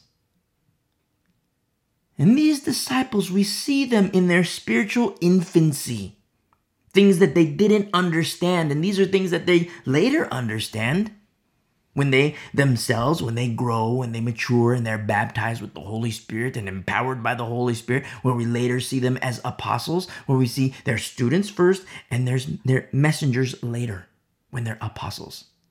All of them, except for one. Except for one who quenched and extinguished things holy, and was used and indwelt by Lucifer. You see? I mean, when you read Acts, the book of Acts and the epistles, and you might remember our studies if you've been walking with us for a while, it shouldn't be strange to read about these beautiful messengers when they were rejoicing at persecution, when they weren't balking at rejection, not fearing death even. With Peter, Paul, John, James, they serve and they're rejected. They pour and they become last. And look how they are with the little ones. Look how they are with the children. Remember little Timmy? Remember little Timmy? The parents and the, the grandma, they say, Paul, we've maxed out our training. Take our son. Can you take our son? Can you take little Timmy? And Paul doesn't say, hey, get this little pipsqueak away from my presence. Paul doesn't say that. Get him out of here. He's uneducated. Get him out of here. He didn't go to Bible college. Get him out of here. He didn't go to seminary. Paul doesn't say that. Paul takes little Timmy and trains him. And little Timmy becomes deadly, the good deadly. You see? Timothy. Remember, Jesus is the one who teaches us. And he tells us you have to be last, you have to serve, and you have to receive the little ones. And since we have the full counsel of the Word of God and we account for the it is also written, we can add even more to this holy recipe. Things that Peter teaches us about, things that Paul teaches us about, things that John teaches us about, things that James teaches us about. And when that holy recipe is right, when that holy formula is right in accordance to the Word of God, you see, Jesus, Father, and Spirit. You know what that is? Elohim. Elohim. So holy, ultra holy, beyond ultra holy, so holy, but also so simple. So simple. Remember, Jesus, he says, My yoke is easy and my burden is light. He doesn't say, Hey, believe in me and, you know, you know uh, pass the calculus exam. He doesn't say that. Follow me and you got to get 100% on the SAT. He doesn't say that. He says, My yoke is easy and my burden is light. So simple. So simple. But very intricate. The blueprints are very intricate. The instruction is very intricate with multiple layers, you know, multiple layers of the it is also written, but where are the shepherds? Where are the shepherds today? We have, you know, Jesus says, you know, you have to be last, you have to serve, and you have to receive the little ones. And today we have pastors, they want to be first, they want to be served, and they devour the little ones. You see? I mean, you consider uh, Eunice and Lois with little Timmy. You know, Paul, can you can you take little Timmy? You know, we've maxed out our training. Can you take little Timmy? And Paul doesn't say, "Get this little pipsqueak away from me." No, he says, "Sure, let me take you under my wing." And parents today, to what shepherd can you say that?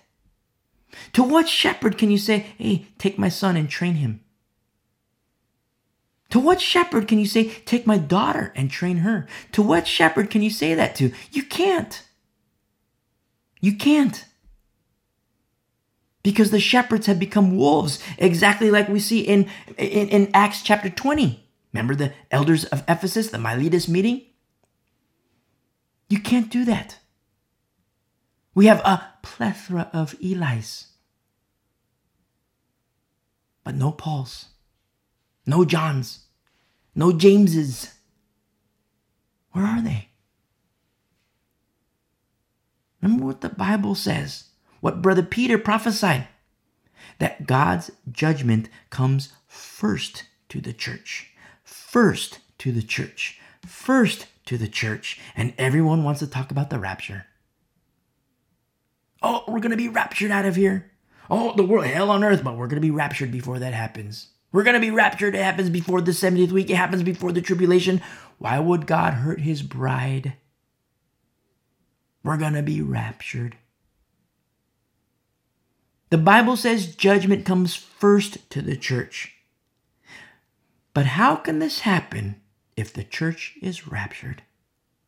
You see, the theory doesn't fit. We must account for the future tense of Elijah. Remember, we studied it in this very chapter.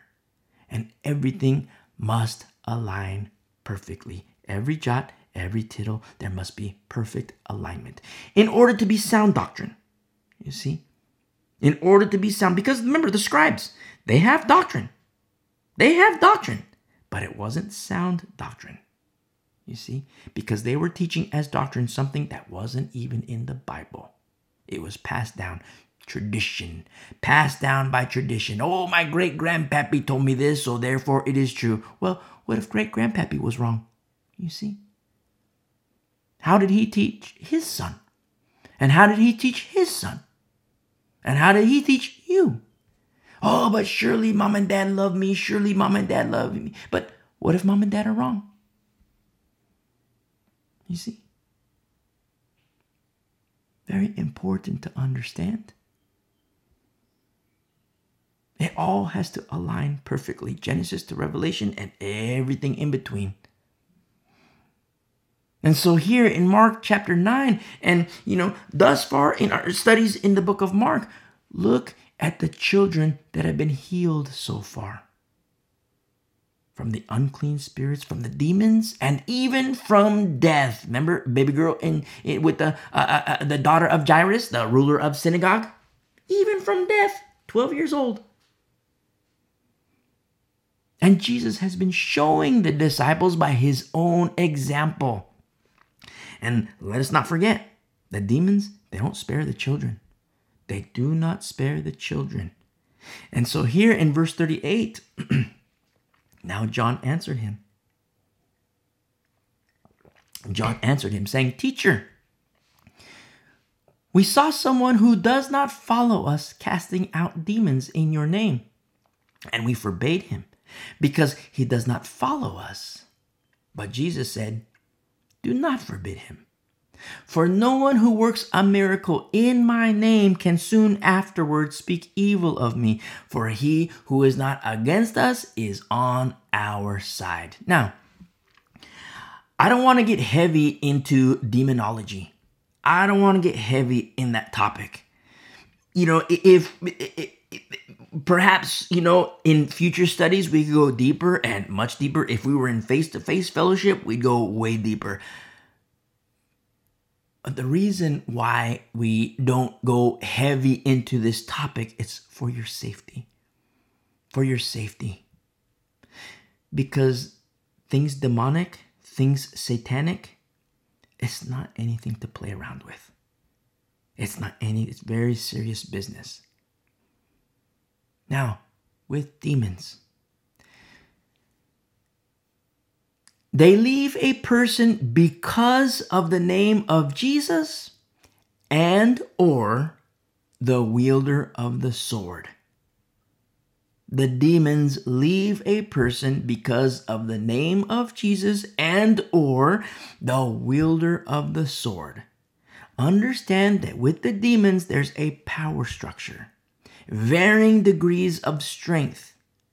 Let's say, for example, you're in a car. You're in your car and you see a spider. You open your window, flick it out. You can even kill it. You see a spider, okay, you know, put the window down, bing, spider's gone. But then let's say, you know, you're in your car, you look in the rearview mirror, and you see straight up a grizzly bear in the back seat. You can't flick that. You can't kill it.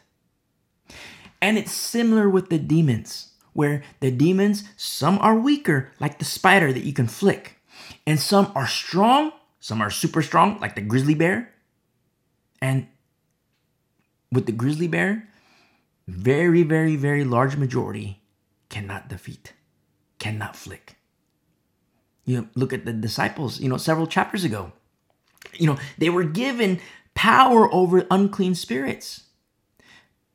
But then this one in chapter 9 with the boy, there was more strength with this demon. You know, several chapters ago, Jesus gave, gave the disciples power over unclean spirits, and they would go into, into homes and teach and preach.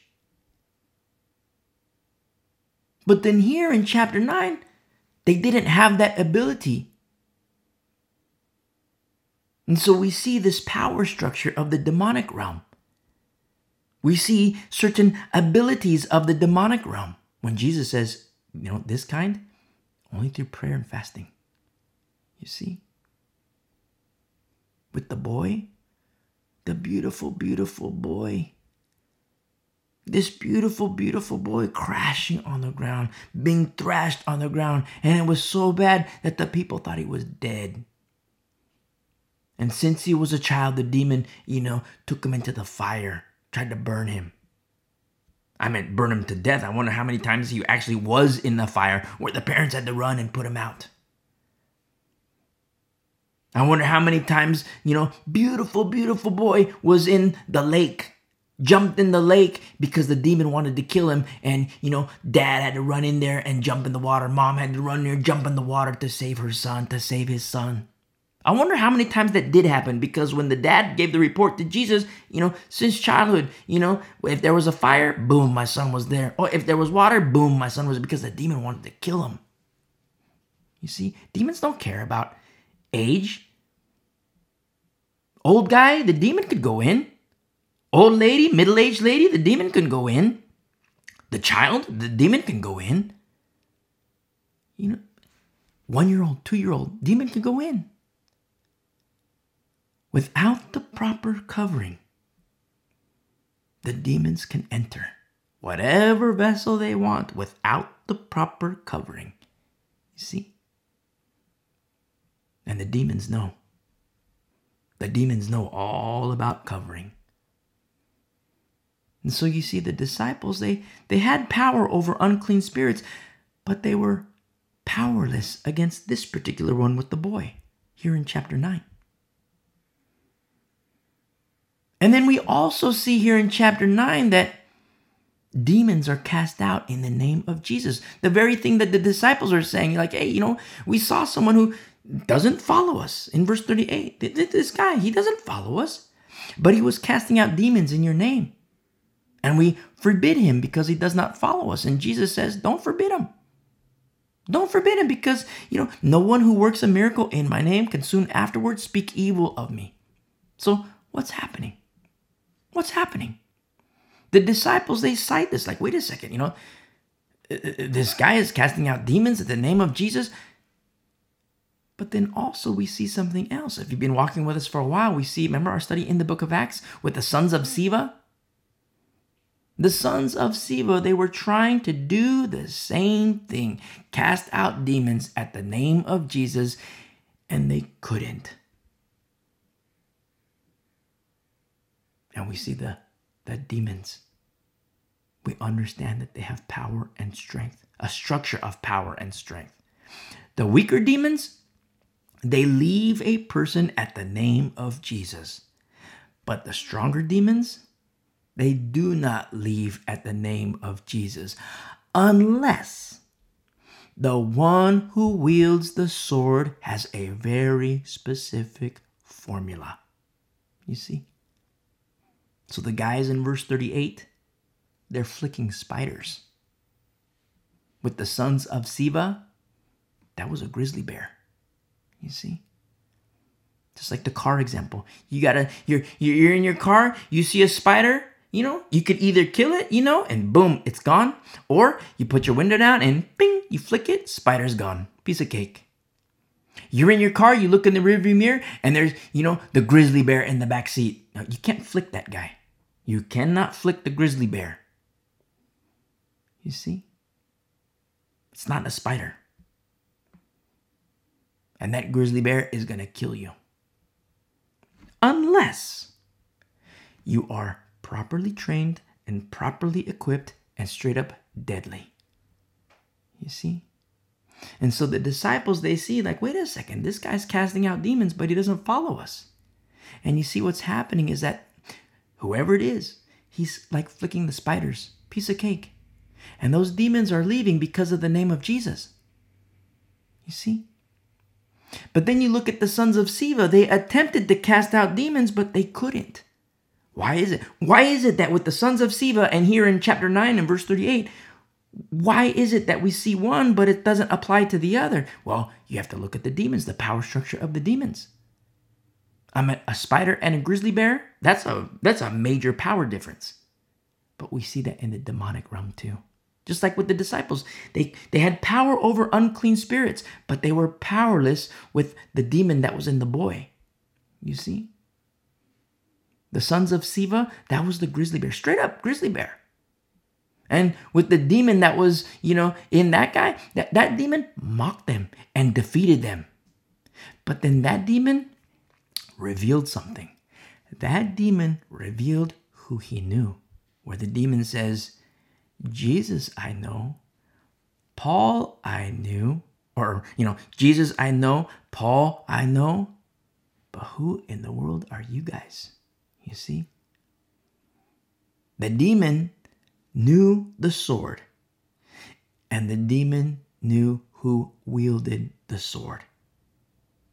You see? Demons, they know all about formula.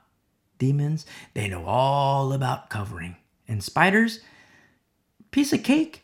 That's easy. And, you know, n- not in a prideful sense, like, oh, you know, piece of cake, you know, bring it on. No, no, very serious business. That's, you know, we don't get heavily on the topic of demonology and, you know, we refrain from that. You know, if we were in face to face fellowship, we would go deeper. But coverings matter. Coverings are a big deal. The demons, they don't mind milk drinking Christians. They do not mind milk drinking Christians. You know why? Do you remember what we studied about the seed? The cares of the world, the things of the world, the things of this life?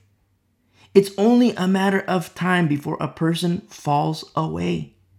And the demons can use that to their advantage. Satan can use the milk drinkers to their advantage. Why? To make a reproach out of Christians. Remember our study in in uh, uh, uh, uh, First Samuel to make reproach out of Israel. Same tactics. Same tactics. And sometimes you hear about Catholic priests and they cast out demons. They have so called ministries, ministries for exorcisms. And I'll tell you what they do. The Catholic priests, oh, look, he's casting out demons. Oh, look, yeah, they have this ministry for casting out. Look, they have this ministry for exorcisms. You know what's happening? Number one, it's either a farce and completely made up, or the priests, they're flicking spiders. You see? And the demons, when they flick, or the, the priests, when they flick spiders, the demons don't leave on account of the priest. The demons leave, the, the, the, the, the, the little demons, the, the spider demons, they leave only because of the name of Jesus. You see? The weaker demons, they leave only at the name of Jesus. But the grizzlies, they're not going anywhere. You see? Why? Because the priests, don't wield the sword. Very serious business. We specifically don't get into the topic of demonology for a reason. It's because coverings matter. Very specific reasons why we say what we say. When you're in a fellowship where the formula is right, you're going to have an overseer that's a holy covering and it is safe for you. It's just like kids and parents. Children, when the you know the covering of mom and dad, it's when it's holy, when that formula is right, it's safe for the children. Demons aren't going to go into those children. Why? Because demons know all about covering. You see? But if mom and dad want to get drunk and, you know, do their gambling and the strippers and the alcohol and the Ouija boards, hey, it's a free for all. The demons know the demons can go into mom, the demons can go into dad, the demons can go into baby girl. Oh, but she's two years old. That's nice. Demons don't care. You see? Very serious stuff. Spiritual warfare, understanding the things of the pneumos. And we would go much deeper in things, you know, regarding spiritual warfare, much deeper.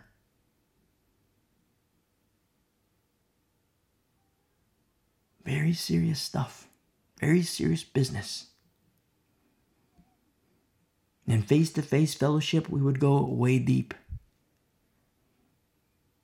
Demons, whether spider size or grizzly, or even bigger, or even much bigger, there is a very specific formula, ultra specific, for them to be cast out. Remember the, the grizzly bear with the sons of Sceva? They didn't have a huge list of Christians to read. They didn't start, you know, reading about, you know, all these believers and all these Christians. No, they didn't. They didn't, you know, break out their list and say, you know, I know Jesus, I know this guy, this guy, this guy, this guy, this guy, this guy, this guy, this lady, this lady, this lady, this lady. The demons didn't say that.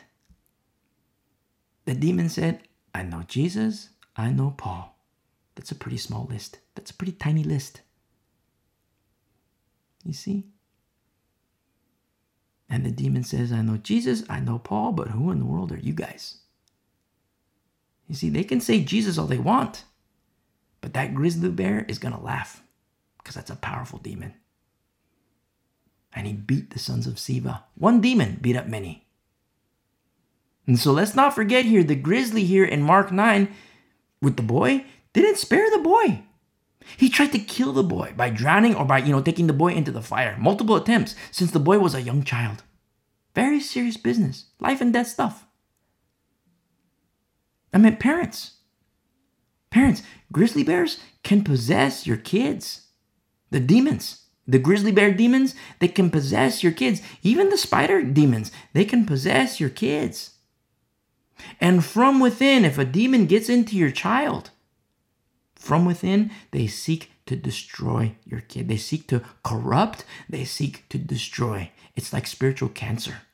And it grows and grows and grows, and boom, say goodnight. The grizzly's work is done, and the kids are dead. You see? And a lot of parents are in very, very serious trouble because, you know, parents,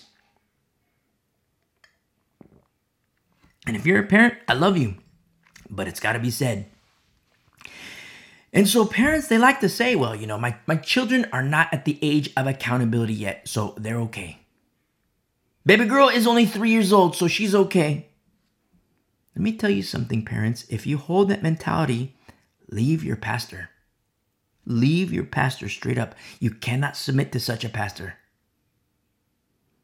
because he's taught you error. Baby girl might not have reached an age of presumed accountability. So, you know who's left? The parents. The parents. And parents like to say it all the time oh, baby girl, she's not at the age of accountability. Listen, that only points to the parental accountability. Parental accountability. That's on you, mom. That's on you, dad.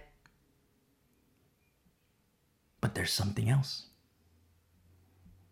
The demons, they don't care about accountability. They don't care about that. They don't care baby girl's two years old. Remember what we've been what we've been studying in our in, in the book of Mark. We see demons inside of children, young children, little boy, since he was a little child. And the Grizzlies can enter baby girl at age two and make repeated attempts to kill her. Over and over, repeatedly making an attempt, making attempts, making attempts, making attempts. And then when baby girl reaches the presumed age of accountability, it's already too late. It's already too late. You know why? Because the grizzly has her. And it's only a matter of time before she succumbs to attack after attack after attack. An onslaught of attack after attack after attack. What do you think her mind is going to look like? What do you think her mind is going to look like after attack after attack after attack and no victory? You see? And parents, oh, the Bible says we're victorious. The Bible says no weapon formed against us shall prosper. And to that I say amen. Amen. Absolutely. The Bible absolutely says that. But what is also written?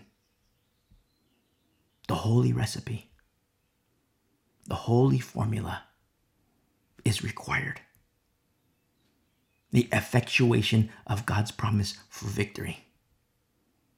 Remember Old Testament study where the Lord just straight up says, Hey, the battle's not yours anymore. The battle's mine.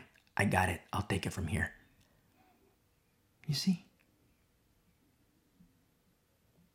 Formula.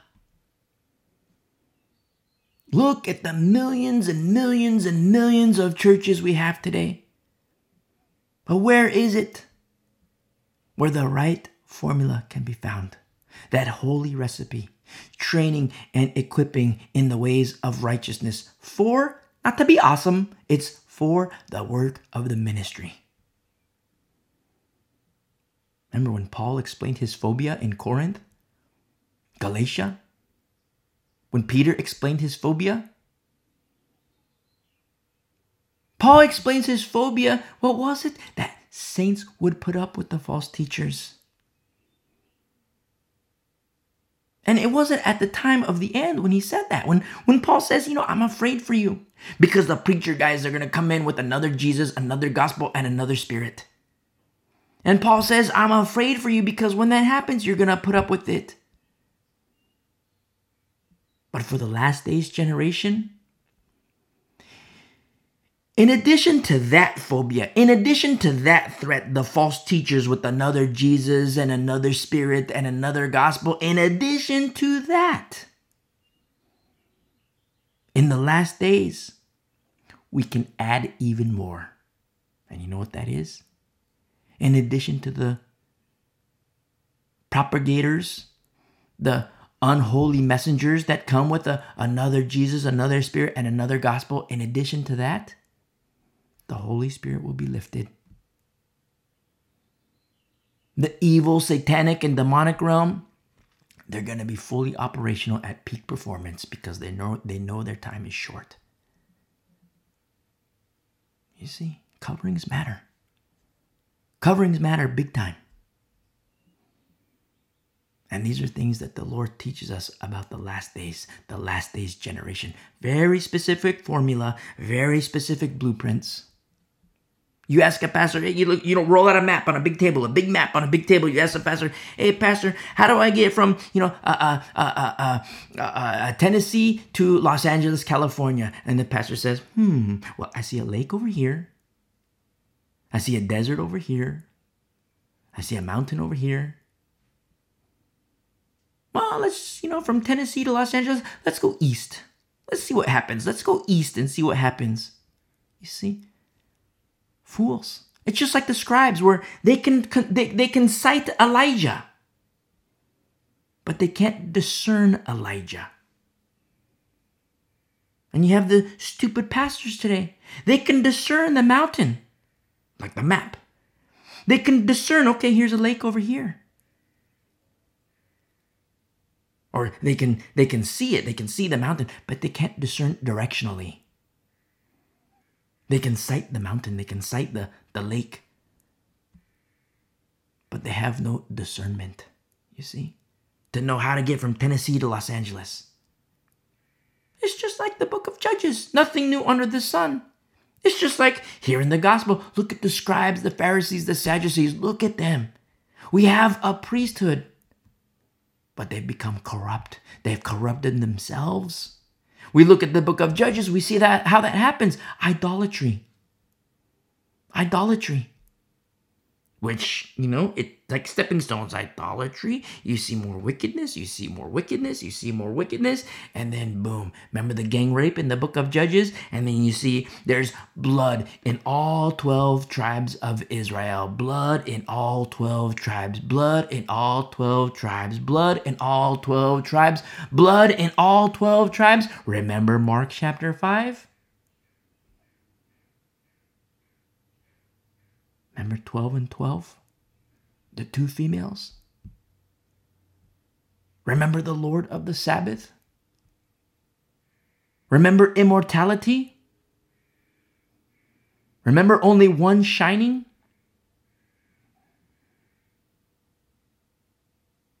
The word of the Lord testifies.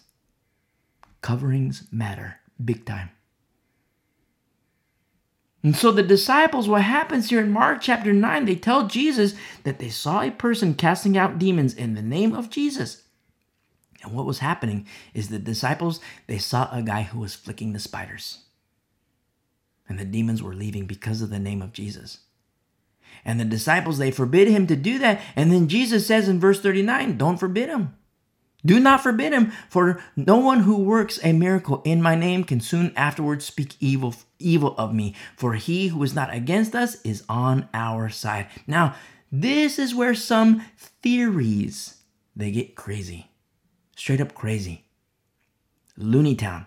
And that's what you see among the Lutherans, the Methodists, and the Episcopals. You know, they say, you know, what's the big deal? We're on the same side. God is love. God is love. We're on the same side.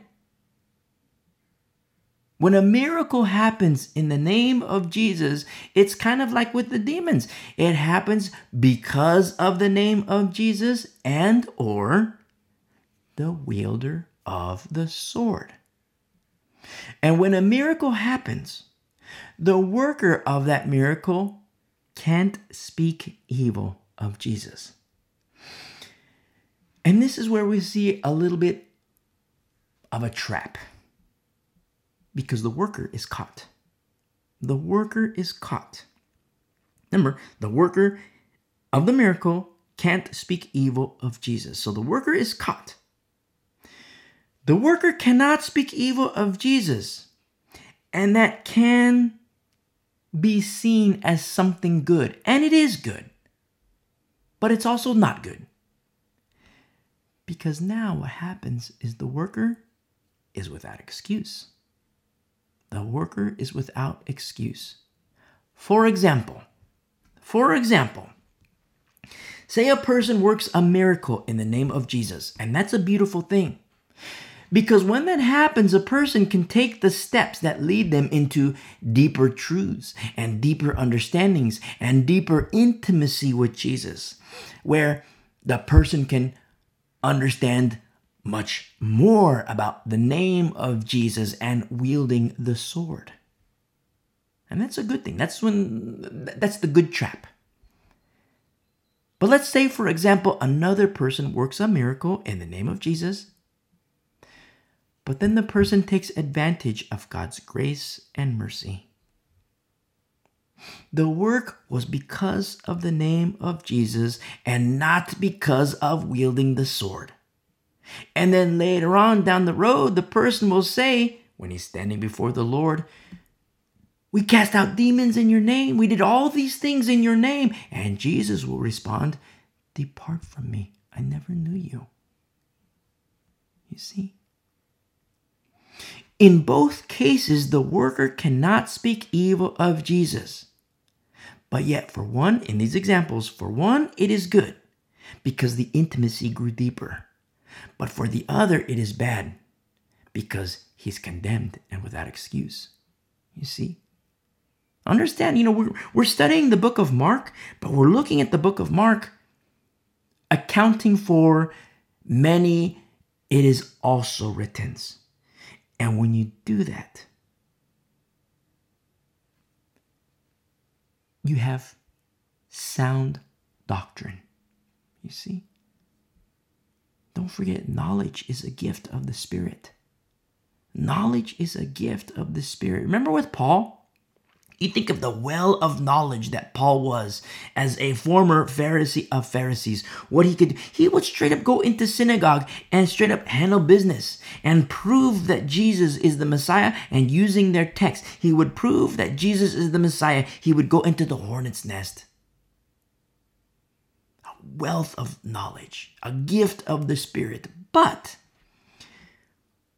when he entered Corinth on purpose, he didn't enter with that wealth of knowledge. He didn't give that wealth of knowledge. Why? Because they were babies, new believers. But then after three years, he says, Listen, I wish I could give you deeper things, but after three years, I can't. Why? Is it because of the Lord? No. Is it because of me? No. It's because of you, he says to the saints. It's because of you. Because after three years, you're still on milk. You see? Very important to understand. You know, when we look at the book of Mark, we're, we're studying the book of Mark, we're studying the Gospel of Mark but we're accounting for many it is also written. And you know don't be discouraged. You know sometimes i have these conversations with believers and they're like you know what? I'm i'm a new believer. I don't know the bible. Listen praise be to the lord. Milk is beautiful but for babies. Milk is a, a beautiful beautiful diet for babies. But then, you know, being a baby, what happens is spiritual growth, spiritual maturity, spiritual understanding And these are things that happen when the formula is right in a church body. People say, you know, I've been a Christian for 20 years and I've never read the book of Revelation. It's like, well, who, who in the world is your pastor? Leave. Leave. I've been a Christian for 30 plus years and I've never heard that before. Who in the world is your pastor? You see? And so Jesus says here in verse 40 For he who is not against us is on our side. And there are a lot of theologies that get this wrong. And you see it among the Lutherans, Episcopals, the uh, uh, uh Methodists, modern day Methodists. And they say, God is love, God is love. Look, He's for everyone. We're all on the same side. And this is where you get into universalism, which is false doctrine, tradition of fools. And this is where translations matter. In, among you know other areas, this trans, translations matters. Remember Alexandrian, Alexandrian, and anything after you know post Alexandrian, you're getting further away from the manuscript. So you know pre Alexandrian, it's safer doctrine, but you know we always look at original manuscripts, Aramaic, a Hebrew, Greek, and then also don't forget Septuagint math. And so translations matter. And original manuscripts matter because here in verse 40, when Jesus says, For he who is not against us is on our side, it's better translated as, He who is not against us is for our sake or for our cause. So it's not, you know, this guy is not against us, so he's automatically a Christian. No. That's where you get into universalism, and that's crazy town.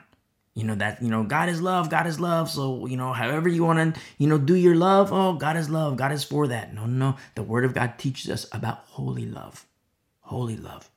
And you get all kinds of acts of wickedness and abominations. And hey, you know, it's okay. You know, I'm Episcopal. It's okay. Oh, look, I'm Lutheran. It's okay. Oh, look, I'm Methodist. It's okay. You read the Bible, you understand? No, it's not okay. It's not universalism. It's not this guy's not against us, so okay, he's automatically a Christian. No, you know what it is? It's this guy's not against us, which means our cause can go forth. You see, we can work the field. The harvest is plentiful. A big, vast field. The harvest is so plentiful. We can work in the vast field. Our cause can continue. And what is our cause? Christ. Jesus. Verse 40 doesn't teach universalism. What verse 40 teaches is opportunity for the worker. Now listen, if you're listening and you're presently Episcopal, Lutheran, Methodist, repent. Repent, repent, repent, repent, and jump ship. Jump ship. Hit pause, listen to the message, how to commit your life to Jesus and commit your life to the biblical Jesus whose word is above his name. If you're presently Episcopal, Lutheran, Methodist, no, there's a better way. Jump ship and commit your life to the biblical Jesus. And then tell all your friends. In verse 41, for whoever gives you a cup of water to drink in my name, because you belong to Christ, assuredly I say to you, he will by no means lose his reward. Remember, the Lord, He sees everybody, He sees everything. Good works, good works are not reserved for Christians only. Good works are not reserved for Christians only. And this is where we get to the heart. Because motives are exposed, and these are things that the Lord sees. You see, good works aren't reserved for Christians only. Remember Cornelius in the book of Acts? The Lord, through an angel, told Cornelius to listen to Peter and to heed Peter. And it was told to Cornelius before the Lord told Peter. You see? And so the eyes of the Lord, they see everything. And it's very important to see and remember and know how the Lord works and how good works are not reserved for the Christian only. And sometimes it's through good works that can soften a heart and prepare a heart to receive the good news. Good works can prepare a heart for the day of visitation. Remember Brother Peter's letters? For the day of visitation? And we see that with Cornelius. His good works seen by the Lord. And the Lord says, you know what? Peter's going to come to you, and you listen to Peter. Heed what Peter says to you. And he tells Cornelius what's going to happen. He tells Cornelius before he tells Peter. You see? When the non believer knows you're a Christian, a person who's not a Christian, when that person knows you're a Christian, the non-believer, when they know you're not when they know you're a Christian, and that person shows you kindness. These are things that accrue to the benefit of the non-believer. You see? I mean, for example, I know non-believers I know non believers who straight up they hate Christians. They hate church. They hate pastors. And you know what they tell me? They say, you know, I don't like Christians. I don't like church. I don't like pastors. I turn on TBN, Tricking Believers Nightly, and I don't like what I see. But then non believers, they tell me, but you're different. You're different. And what's happened with me and these individuals? In some cases, in a lot of cases, they've done good works to me. I've been on the receiving end of good works. Sometimes it's a meal, sometimes it's, you know, something really nice. They've shown me acts of kindness, and they know that I'm a Christian. And they don't like Christians. They don't like church. They don't like pastors. And they know that I'm a Christian. And yet, they've shown me and done good works to me. And in my heart of hearts, I rejoice. Because I know something's happening in the pneumos. We can chip away at hard hearts. You can take a hard heart and chip away at hard hearts by our good works. You know, they, they have works, and some of those works are good. Some of those works are wicked, but some of those works are good. And when a person, when you're on the receiving end, just like we see, you know, when the Lord sees everything, just like with, you know, uh, when a person a person's heart is hard, but at the same time, when they show kindness, when they show a form of kindness, these are things that can chip away at a heart, at a hard heart. And it happens through our good works. And it happens by what is also given to us the fruit of the Spirit, and also gifts of the Spirit. He talked to non believers. And you see how you sometimes the non-believers they straight, you know, I hate Christians. I don't like church. I don't like pastors. I don't like this and but you're different. There's something different about you. And then they tell me if you're ever in a pinch, you know, give me a call. You're on the highway, you get a flat tire, give me a call. I'll give you a tow. You know, you're ever in a pinch, you know, give me a call. I'm here. And some of these people, I mean, they're pretty colorful characters, you know. But praise be to the Lord, you and me, what happens by the fruit of the Spirit that's in us. We can chip away at hard hearts and prepare our heart for their day of visitation. You see? Gifts of the Spirit, power of the Spirit, fruit of the Spirit. And it's so beautiful. When we see spiritual warfare, when, when, when Paul, he's such a, a warrior, a mighty warrior. And Paul goes into synagogue and he speaks. He's so bold and he proves from the ancient text that Jesus is the Messiah and they want to kill him. They want to use the law to beat him and kill him. And what happens? Like, whoa, he's so bold. Well, look what he's saying. It's like, whoa, he's he's so bold. But then outside synagogue, they put him in chains.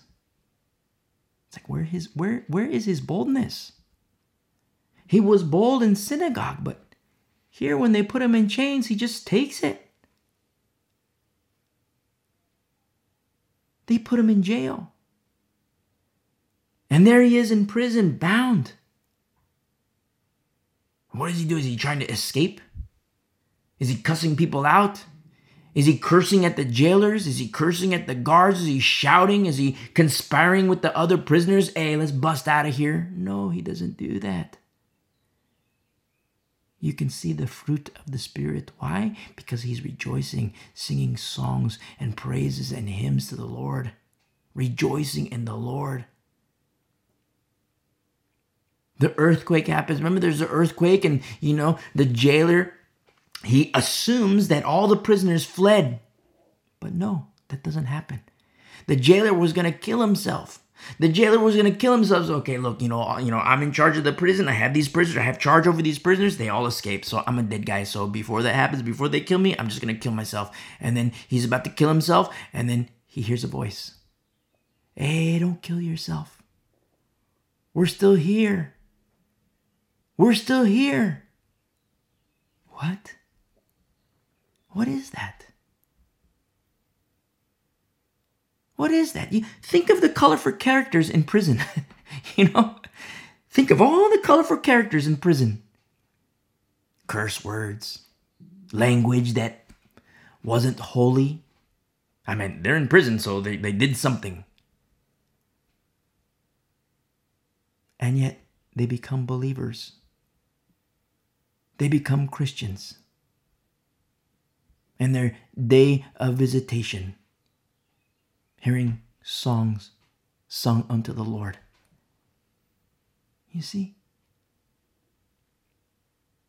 Because you understand the pneumos. You understand that planting seeds, it's so holy, it's so holy, it's so holy. And then you look at the wielder of the sword in Paul training little Timmy, hey little Timmy, we're gonna circumcise you because you remember he had he was, you know, mixed blood, Jew and Gentile, you know, mixed parents. And so, you know, by by Jewish law, he could not enter synagogue and be with Paul. He would have to be in the area of the Gentiles. Then you know, there, there was the area for Jews, but then there was the, the area for women, but then there was also an area for Gentiles. And so Paul says, okay, we're going to circumcise you. And so Paul circumcises little Timmy. And so little Timmy, because he's circumcised, now he can go into synagogue and be right there with Paul, right in the heat of battle, right in the mix. Paul says, Hey, little Timmy, sit down right here. You're going to watch me handle some serious business. And it's not so Paul, so Paul could Hey, Timothy, you're going to watch me be Mr. Big Shot. No. It's because Paul knows little Timmy, he's going to fill those sandals. Well, his own sandals. But he's going to be an overseer over the saints. And so little Timmy has to know how to shepherd and learn how to shepherd, learn how to fight, and learn how to be effective in combat. And so there Paul is. Oh, he's so bold. Look at Paul go. He's so bold. He's so bold. Oh, He's so bold. He gets outside. They put him in chains. Oh, let's see if it's the boldness of his mouth, if it's matched with the boldness of his fists.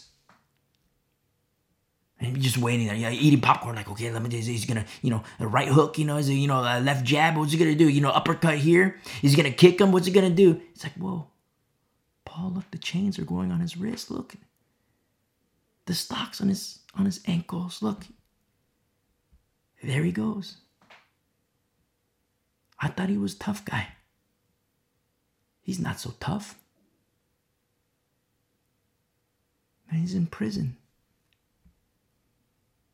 There he is with a bunch of colorful characters.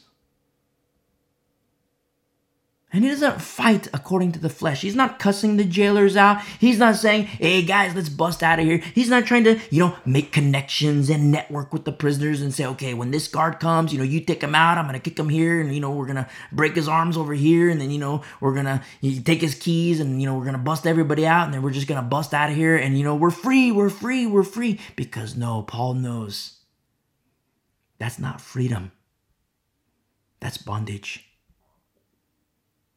That's bondage. Why? Because a person is still in sin.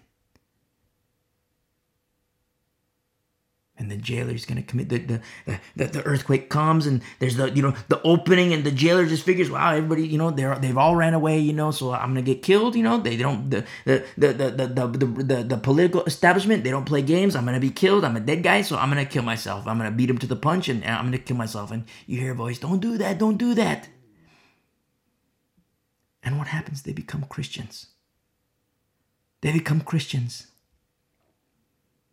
You have the prisoners and you have the jailer. And you have a church. You have a fellowship of believers. You see? With carnal eyes, you can see in synagogue whoa, like Paul is so bold, Paul is so bold. And with carnal eyes, you look at the prison, Paul is so weak, Paul is so weak, Paul is so weak. But with spiritual eyes, you can see Paul is planting seeds. He goes to synagogue, he's planting seeds, and the Lord is giving increase. Paul goes to prison and he's planting seeds, and the Lord gives increase because he fights not according to the flesh. He fights according to the Spirit. Very important to understand how the Word of God teaches us and what the Word of God says. Understanding formula and the power of the Holy Spirit. The seal of the Holy Spirit. And the believer can have absolute confidence in the seal of the Holy Spirit, but it has a very specific formula. People say, oh, look, the Bible says I'm crucified with Christ, therefore I'm crucified with Christ. Go, come on, let's go get drunk. I'm crucified with Christ. Let's go see the strippers. I'm crucified with Christ. Let's go do the Buddha. I'm crucified with Christ. Let's go gambling. Listen, that's not crucifixion. That's not crucifixion because you know what? The old guy, he's still alive. The old man, he's still alive. The old woman, she's still alive. That's the flesh, and she's alive and well. That's the flesh, and he's alive and well. And you know what that is? That's not crucified with Christ. You see? Paul says, I am crucified with Christ. It is no longer I who lives, but Christ who lives in me. Very specific formula. It's available for all of us. But whether or not it's applicable to us depends on you, depends on me, for oneself. You see? Very important to understand. And so when we look at the book of Mark and we study the gospels, we account for that it is also written and we see something so beautiful. The narrow way, the narrow path. And Jesus, he continues to teach and you know, he points back to the children in verse 42. But whoever causes one of these little ones who believe in me to stumble, very interesting what he says here. Whoever causes one of these little ones who believe in me to stumble.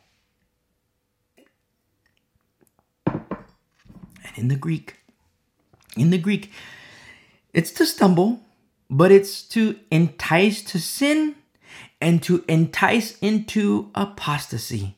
To entice to sin and to entice into apostasy. Now, when you look at the war on kids today, you look at the war on kids today, 2023 AD, in our era. Kids today are under major attack all around the world, and I presently teach from America. And all over the world, in the Western world and in America, kids are in under major, major, major attack. And Jesus says, Whoever causes one of these little ones who believe in me to stumble, which is to stumble, to entice to sin, and to entice into apostasy. Now, in our day, in 2023 AD, there's the kinetically obvious, what the eye can see. But then there's another. There's what I cannot see. And that's the open door into apostasy. The open door into apostasy. Where today, you have what's called the community of faith, good old community of faith. Oh, the community of faith. Oh, look, you know, the, the religious people. And this community of faith, what we see today in 2023 AD, the community of faith, they rally together against cultural shifts. Cultural shifts that we see in the marketplace today. And you have the community of faith that rallies together against these shifts. And it has the appearance of something good. It has the appearance of something right. It has the appearance of fighting the good fight. But what other doors are opened? What the parents say to baby girl, Baby girl, baby girl, we're not going to attend the story hour at the library. Baby girl, we're not going to shop at that store anymore. Baby girl, we're not going to eat from this restaurant anymore. Baby girl, we're not going to go to this amusement park anymore.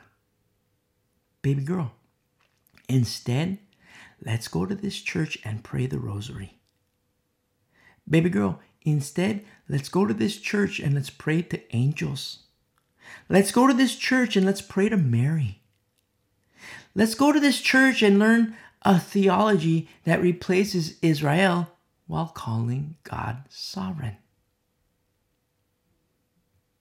Baby girl, let's boycott this store because this store is dangerous. And baby girl, let's go worship Mary where it's nice and safe. Baby girl, let me take you through this door. Let me take you away from this door where it is dangerous, but let me take you through this other door where we can become apostates. You see what's happening? And the biblical Jesus, whose word is above his name, what does he say? Whoever it is that causes a little one to stumble to entice to sin, or to enter apostasy. Jesus, the biblical Jesus, whose word is above his name, says, It would be better for him if a millstone were hung around his neck and he were thrown into the sea. Whoa. That's heavy. That's heavy. That's seriously heavy. When you look at the kinetic war on children today in these last days, parents, you look at the community of faith. You look at the kinetic war on children with the story hours, with the amusement parks, with the, you know, the stores. They have their agendas. And it's all leading up to it. It's all Antichrist. It's all Antichrist spirit. That's what it is. It's the rise of Satan. It's the rise of the demons. It's the rise of the pneumos, the evil aspect of the pneumos, the rise of wickedness. The rise of Magog and Gog and Magog. Look at all these things that are happening for such a time as this. And you have pastors who teach about fighting according to the flesh according to the flesh. And a pastor who teaches Christians how to fight according to the flesh is disarming Christians. Because our fight is according to the Spirit, not according to the flesh. So you have pastors telling congregations join in these communities of faith Join with the Episcopals, join with the Lutherans, join with the Catholics, join with the Calvinists, join with the Reformed, join with them because we have to fight against this cultural shift. We have to stand up for what is right. We have to make a stand. And you have these pastors that are teaching how to fight according to the flesh. And you know what those congregations are? Casualties waiting to happen. Casualties waiting to happen. Why? Wrong formula. We're not in Old Testament. We don't fight according to the flesh. This isn't Old Testament. We are a people of the new covenant.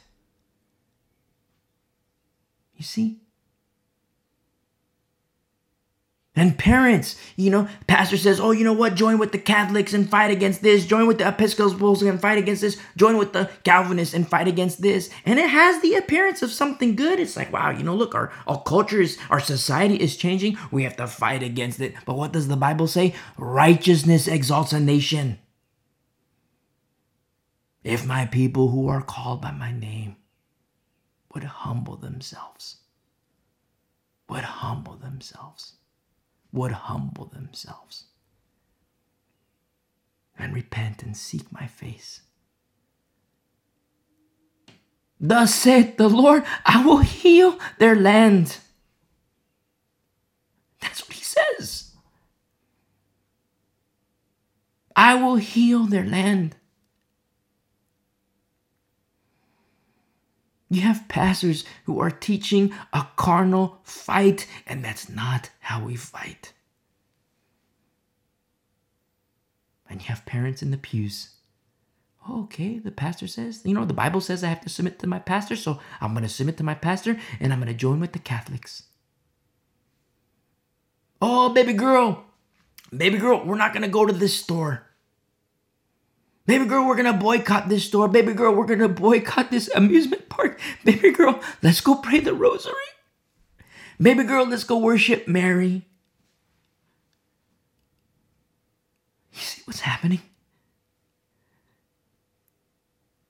Satan doesn't fight fair. Satan doesn't play by any rules. The demons, you got the little spiders. They're, you know, not in a prideful, like they're a piece of cake, but they're a piece of cake, and that's not to be said in a prideful sense. But we're in the time of the grizzlies.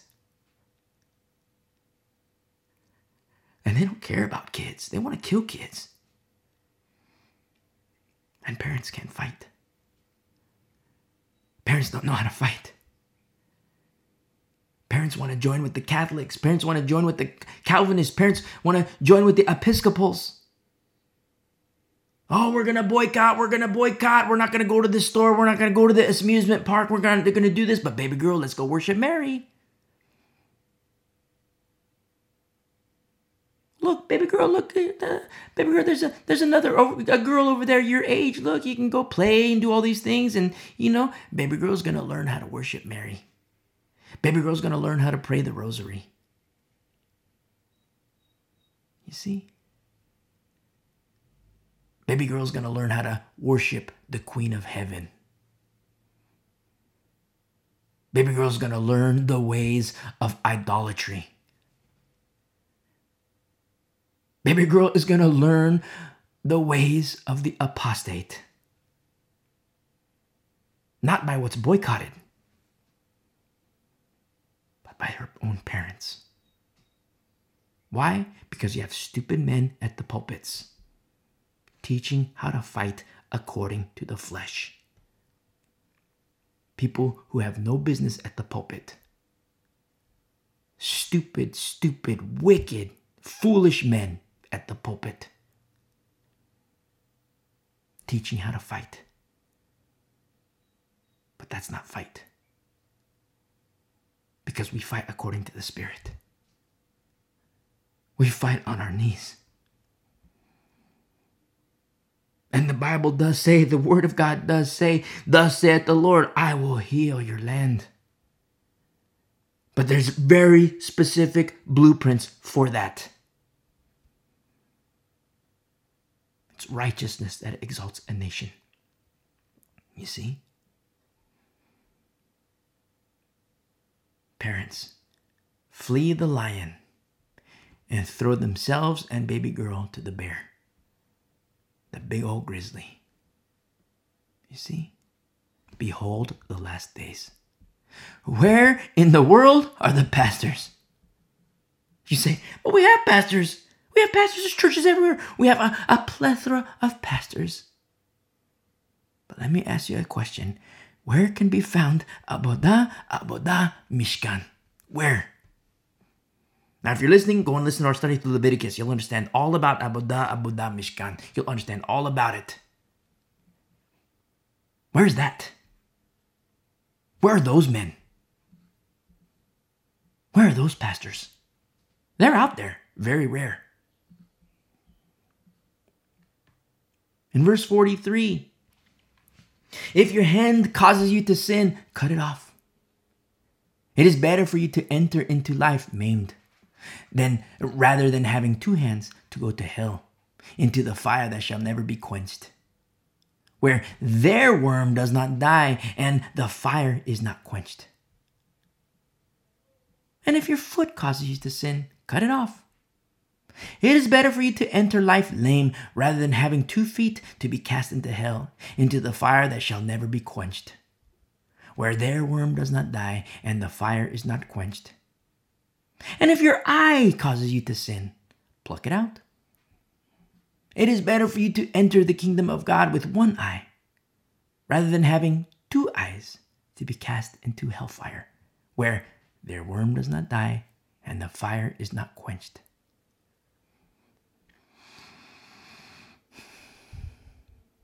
Why is it that pastors don't like to talk about hell?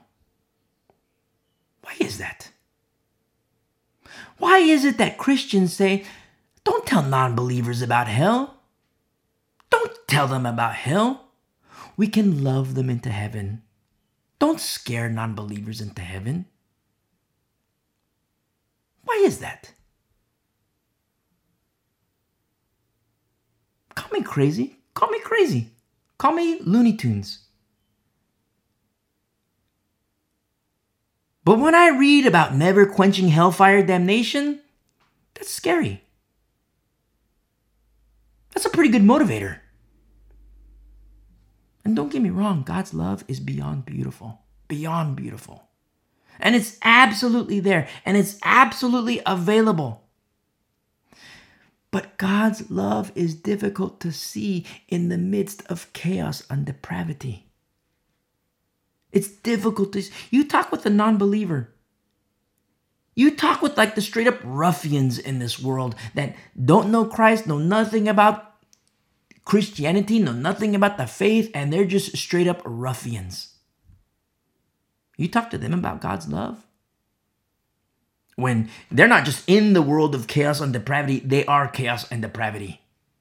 You talk to them about God's love, they can't see it.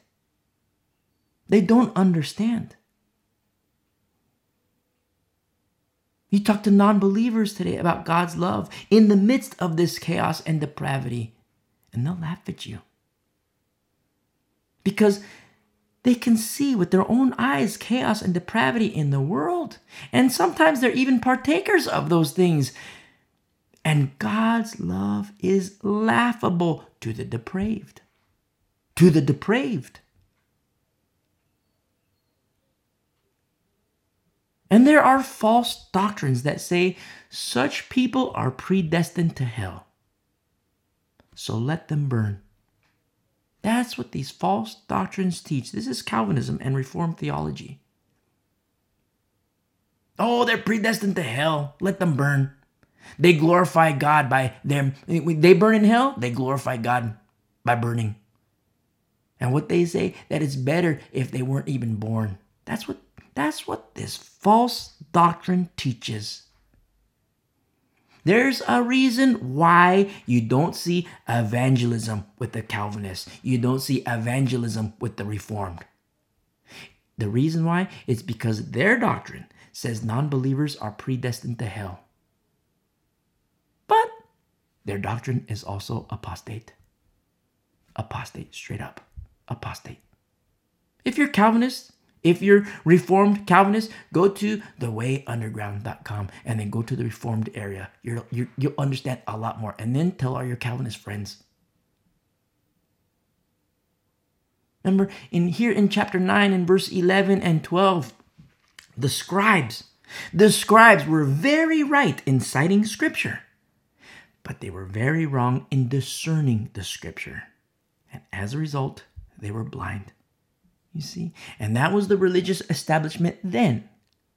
But what about the, relig- the religious establishment today? They're still blind.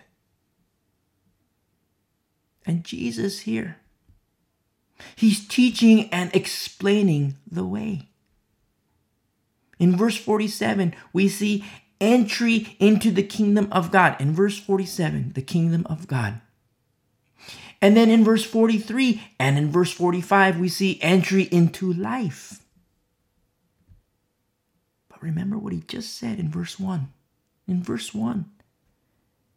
In verse 1, where our Lord and King and Savior says, Assuredly I say to you that there are some standing here who will not taste death till they see the kingdom of God present with power. And then he takes the three witnesses and he teaches them and shows them about the resurrection. He's the only one shining and he teaches them. And these three witnesses, when they're apostles, they share this message. And they have written their letters and these are letters that are captured in the canon of Scripture. And they write of holy matters, teaching the ways of righteousness. God's kingdom is not unattainable. The way is narrow, and He shows us. In verse 43 through 47, look what we see. We see the hand, the foot, and the eye. Where is it that your feet take you? What is it that your hands touch? What is it that your eyes see? And I don't want to get graphic, but you know, the answers can be pretty bad, pretty evil, pretty depraved, pretty wicked. And that might be you. You're listening, you're not a believer. And after these prior calls to hit pause and commit your life to Christ, you just, eh, you know, that's nice. I'm just gonna, you know, enjoy my sandwich and listen to this guy say what he's got to say. And that might be you listening. And where your feet have taken you, what your hands have touched, what your eyes have seen, it's pretty wicked. And you realize it. You see it. And you hear these Christians talk about God's love, God's love, God's love, God's love, God's love, God's love. And I'm not mocking the love of God, but because of chaos, because of depravity, it's very difficult to fathom God's love. So let's switch gears a little bit. Let's talk about hellfire damnation. You see? You continue in wickedness, you're going to burn in hell. And Christians get mad. Don't scare people to heaven. Don't scare people to heaven. Don't scare people to Jesus. No, let's just love them. Listen, if you're a Christian and that's your mentality, change your ways. Because we live in such depravity and wickedness and chaos in this world that people can't fathom God's love. If God is love, then why do we see this? If God is love, why do we see that? If God is love, then why, why, why, why, why? Therefore, God is fake. They formulate these conclusions. So we just switch gears. Okay. You see the wickedness, you see the depravity, you see the chaos. You're a partaker of those things and in those things in various degrees. Okay. You continue down that path, you're gonna burn in hell. Hello, lake of fire. Listen, it worked for me. I had Christians in my life tell me about God's love, and I laughed in their face because I was chaos. The sex, the drugs, the rock and roll, I was chaos. hellfire damnation, that got my attention. And here we are, you and me. We study the Bible. And if you're listening, and you are chaos, your world is chaos. Where your feet take you, your hands, your eyes, it's nothing but wickedness, and you know that. You have a little smirk on your face because you know that's evil. Listen, everybody has a choice to make. You continue down that path, you're going to burn in hell. Straight up. I mean, remember to the woman at the well, Jesus spoke about God's promises. He revealed himself as Messiah, and boom, the woman at the well, hey, she's on board. But to some people, the Lord doesn't speak like that. The Lord speaks about hellfire damnation. And boom, they have a choice to make. You see? And when a person sees that, okay, if I continue down that path, that's, you know, hellfire damnation, it's not to say that that person doesn't understand God's love. It's to say that that person doesn't understand God's love yet. You see? Because the hellfire damnation, that's enough to rock somebody's world. It rocked my world. And I didn't understand God's love. All I understood is I don't want to burn in hell. And in the course of time, I realized, oh my goodness, oh my goodness, the Lord is truly love, and I can see it. You go to the depraved and wicked today and you talk to them about, about God's love, no, they're going to laugh at you. They might even beat you, slap you around a little bit. Some of them have demons, some of them are grizzly bears. They're going to beat you. We're living at the time of the end.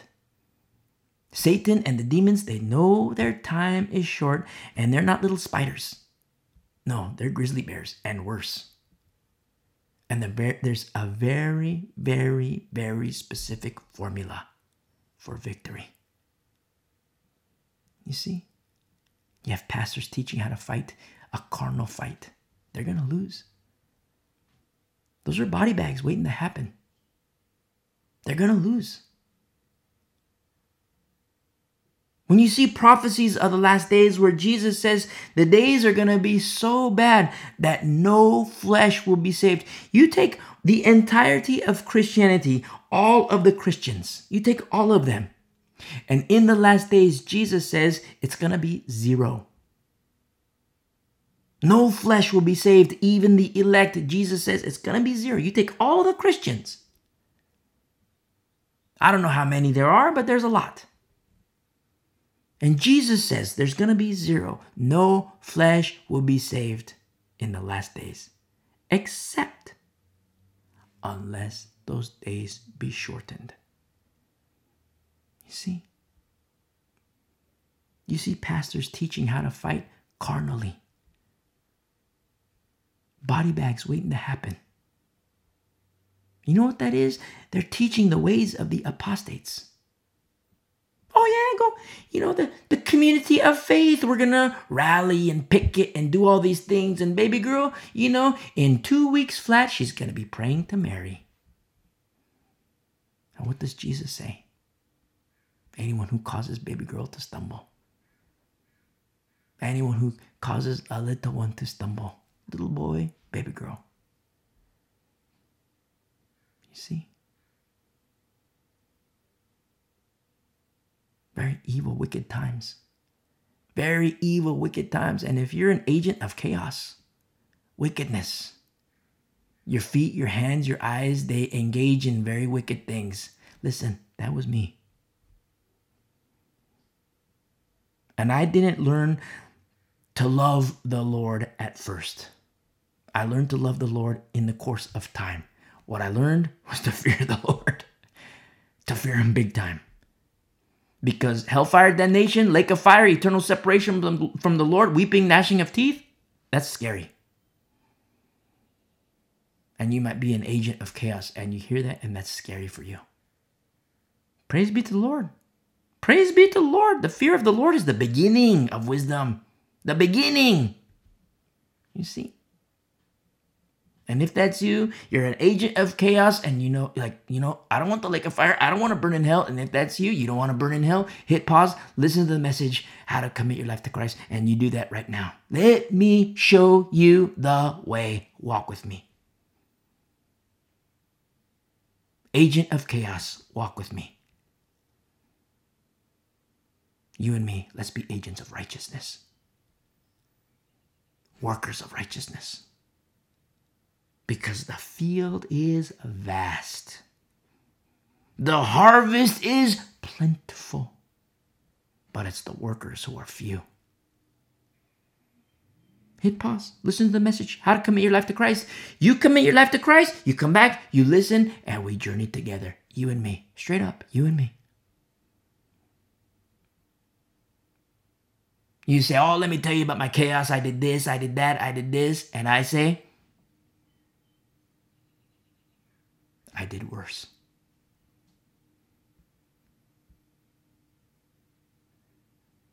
I don't talk about my past very much because it's shameful, utterly shameful. But the Lord cleaned me, He purified me. And I worship Him. You see? Sometimes to talk with these workers of wickedness. So, you know, I have these conversations. Oh, you don't you don't know what I've done. You know, it's okay. Tell me, what did you do? And they open up and start to explain. You know, I did that in third grade. Fifth grade. Eighth grade. That's not so bad. And then a person realizes, whoa, it's not just bad, it's wicked. It's wicked. You continue down that path, hello, like a fire. You see? But praise be to the Lord. And sometimes it's the agents of chaos, the agents of wickedness, those who have been forgiven much, love much. You see? Change your ways. Change your ways. What do I want? Do I want your money? What is it? Do I say go and listen to this? Do I do I say go to the wayunderground.com and for your love gift of, you know, 49 59.99, you know, for your love gift of $200, you can have access to this. It's there. It's free. What's my motivation? What is it? I don't want your money.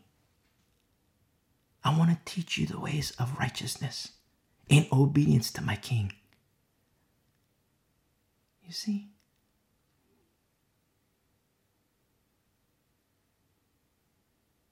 I meant, who in their right mind, who is it that in their right mind would build a mansion right next to an active volcano? Who would do that?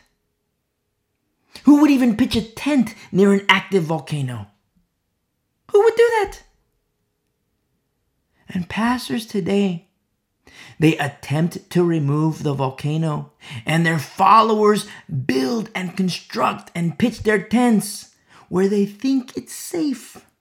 After all, the pastor told them. The pastor said it was okay. You know, pastor said, oh, look, this is safe. Build your house here, have your foundation right here, right next to this volcano and everything is fine and dandy until the lava starts to flow. And that's what happens when pastors remove hell from the equation. People think they're safe. But the whole time, hellfire damnation, it's very real. You know, you know, oh look, let's go to church. The pastor, he doesn't talk about hell. He doesn't talk about weeping and gnashing of teeth. He doesn't talk about the foolish virgins. Look, we're all Christians, universalists, universalists. God is love, God is love, and we're all Christians, we're all Christians. Praise be to the Lord. Look, we can, you know, okay, you want to boycott this store? You want to boycott this amusement park? Okay, no big deal. Let's go worship Mary. Let's go pray the rosary. Let's go worship the Queen of Heaven. Good old Chaldea. Idolatry. And Jesus says to consider the millstone. You see? No, hell is very real. Hellfire damnation, very real. And Christians say, oh, don't scare people to heaven. Don't scare people. Don't talk about hell. Don't talk about hell. Why not? Jesus did. He's doing it right here in Mark 9. So does it mean we're to cut off our hands, cut off our feet, pluck the eye? You know what's better? For you and me to walk in the way as outlined by the Good Shepherd. You see? Let me show you the way. You and me. Our journey to paradise. You and me.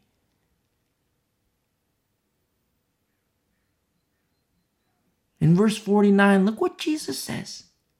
For everyone will be seasoned with fire, and every sacrifice will be seasoned with salt. Now we see parallels to the law. I mean, we've already seen some. I mean, you know, like, there's more. We've already seen it. But there's more when we think about fire and sacrifice. Remember our study in Leviticus? Nothing mangy. Remember? Nothing mangy, nothing mangy. How many times do we say that? And we say it still, nothing mangy, nothing mangy. And before you think that this is a, a carnal endeavor, remember, it's the high priest that has sent the helper, the Holy Spirit. And before we think of the final fire, what about the fiery trials of life? Instead of the flames of condemnation,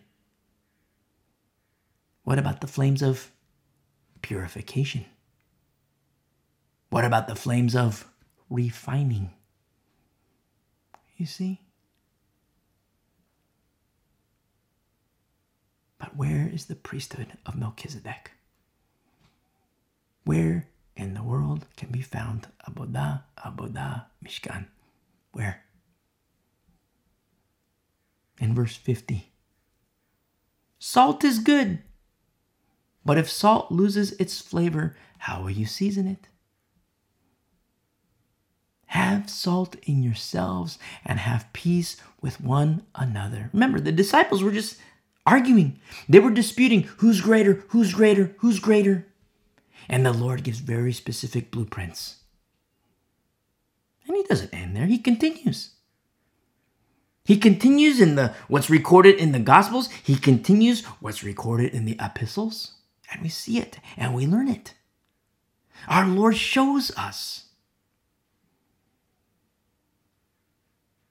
Many have salt in yourselves. Have peace with one another. You see? What a beautiful, beautiful good shepherd we have. It's Jesus. Jesus, whose word is above his name, and he's the one. He shows us the way to the kingdom of our Father. Hallowed be his beautiful, glorious name. To the beautiful people of the way, a remnant of these last days. God bless you. I love you.